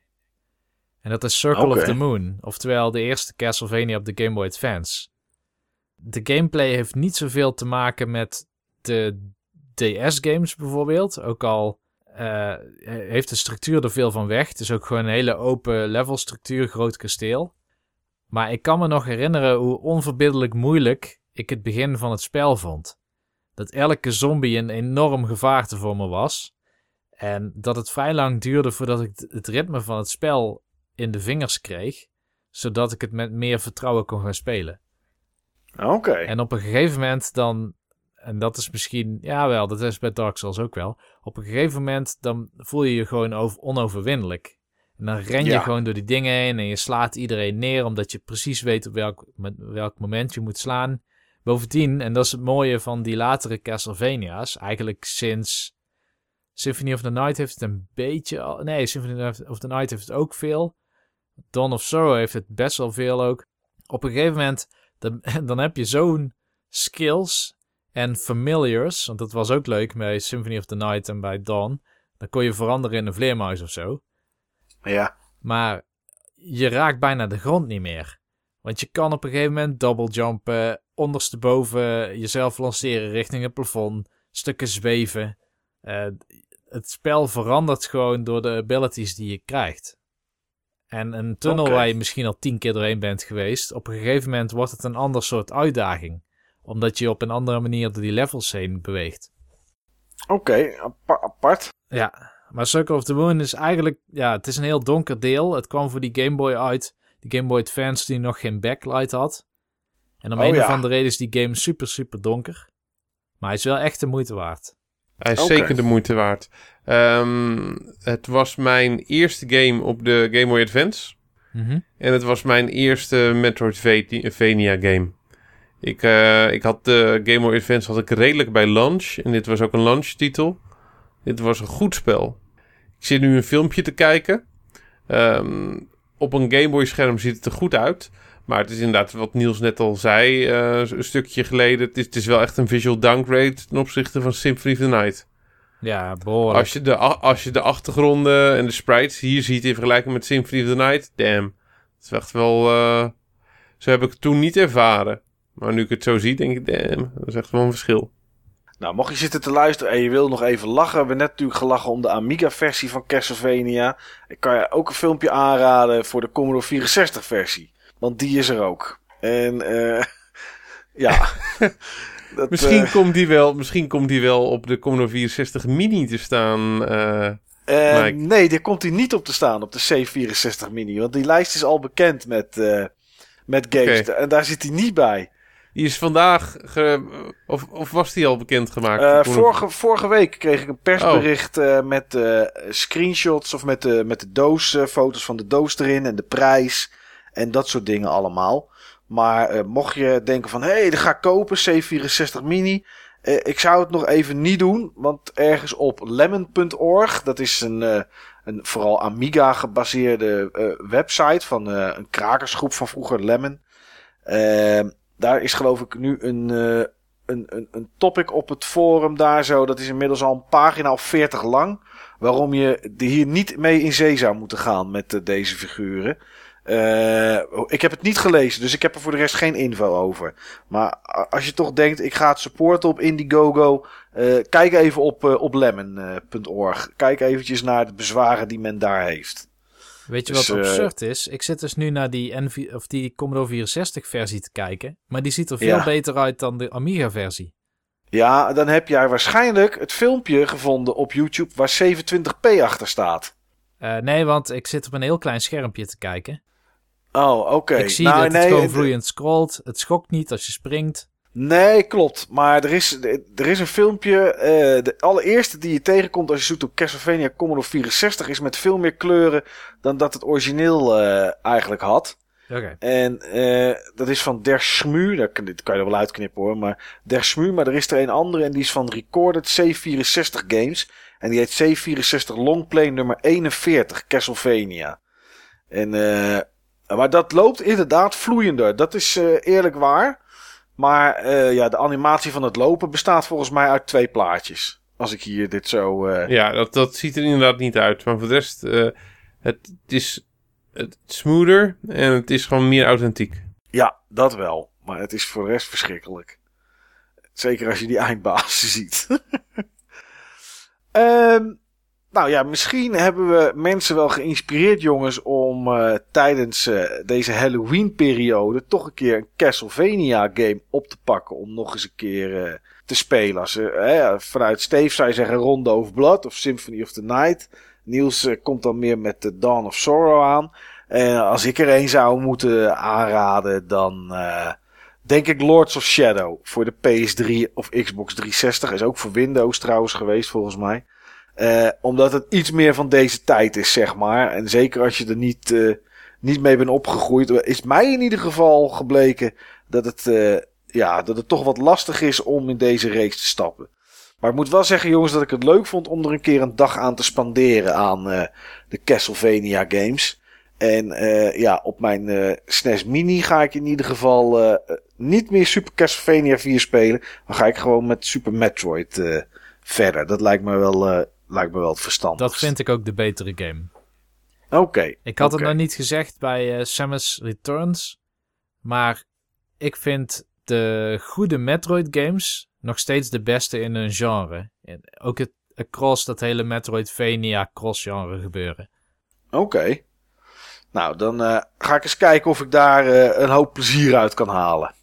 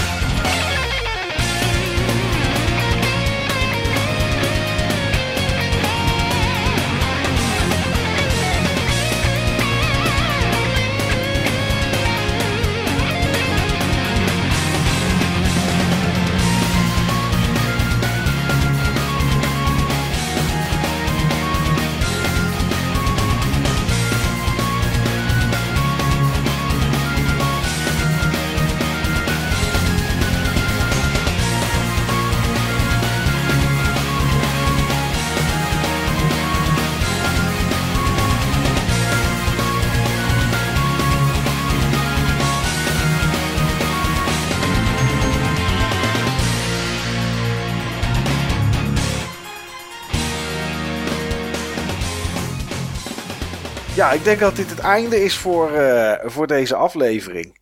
En uh, ja, we gaan ons opmaken voor de laatste 20 voor de 100. Zoiets, dat zei ik aan het begin. En om het mooi rond te maken, denk ik dat we daar ook mee moeten afsluiten. Um, ja, ik wil iedereen bedanken die geluisterd heeft. Wil je iets kwijt over jouw favoriete Castlevania?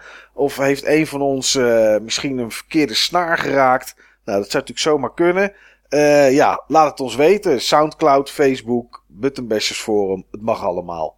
En uh, wij gaan ons opmaken voor uh, aflevering 80. Tot de volgende keer.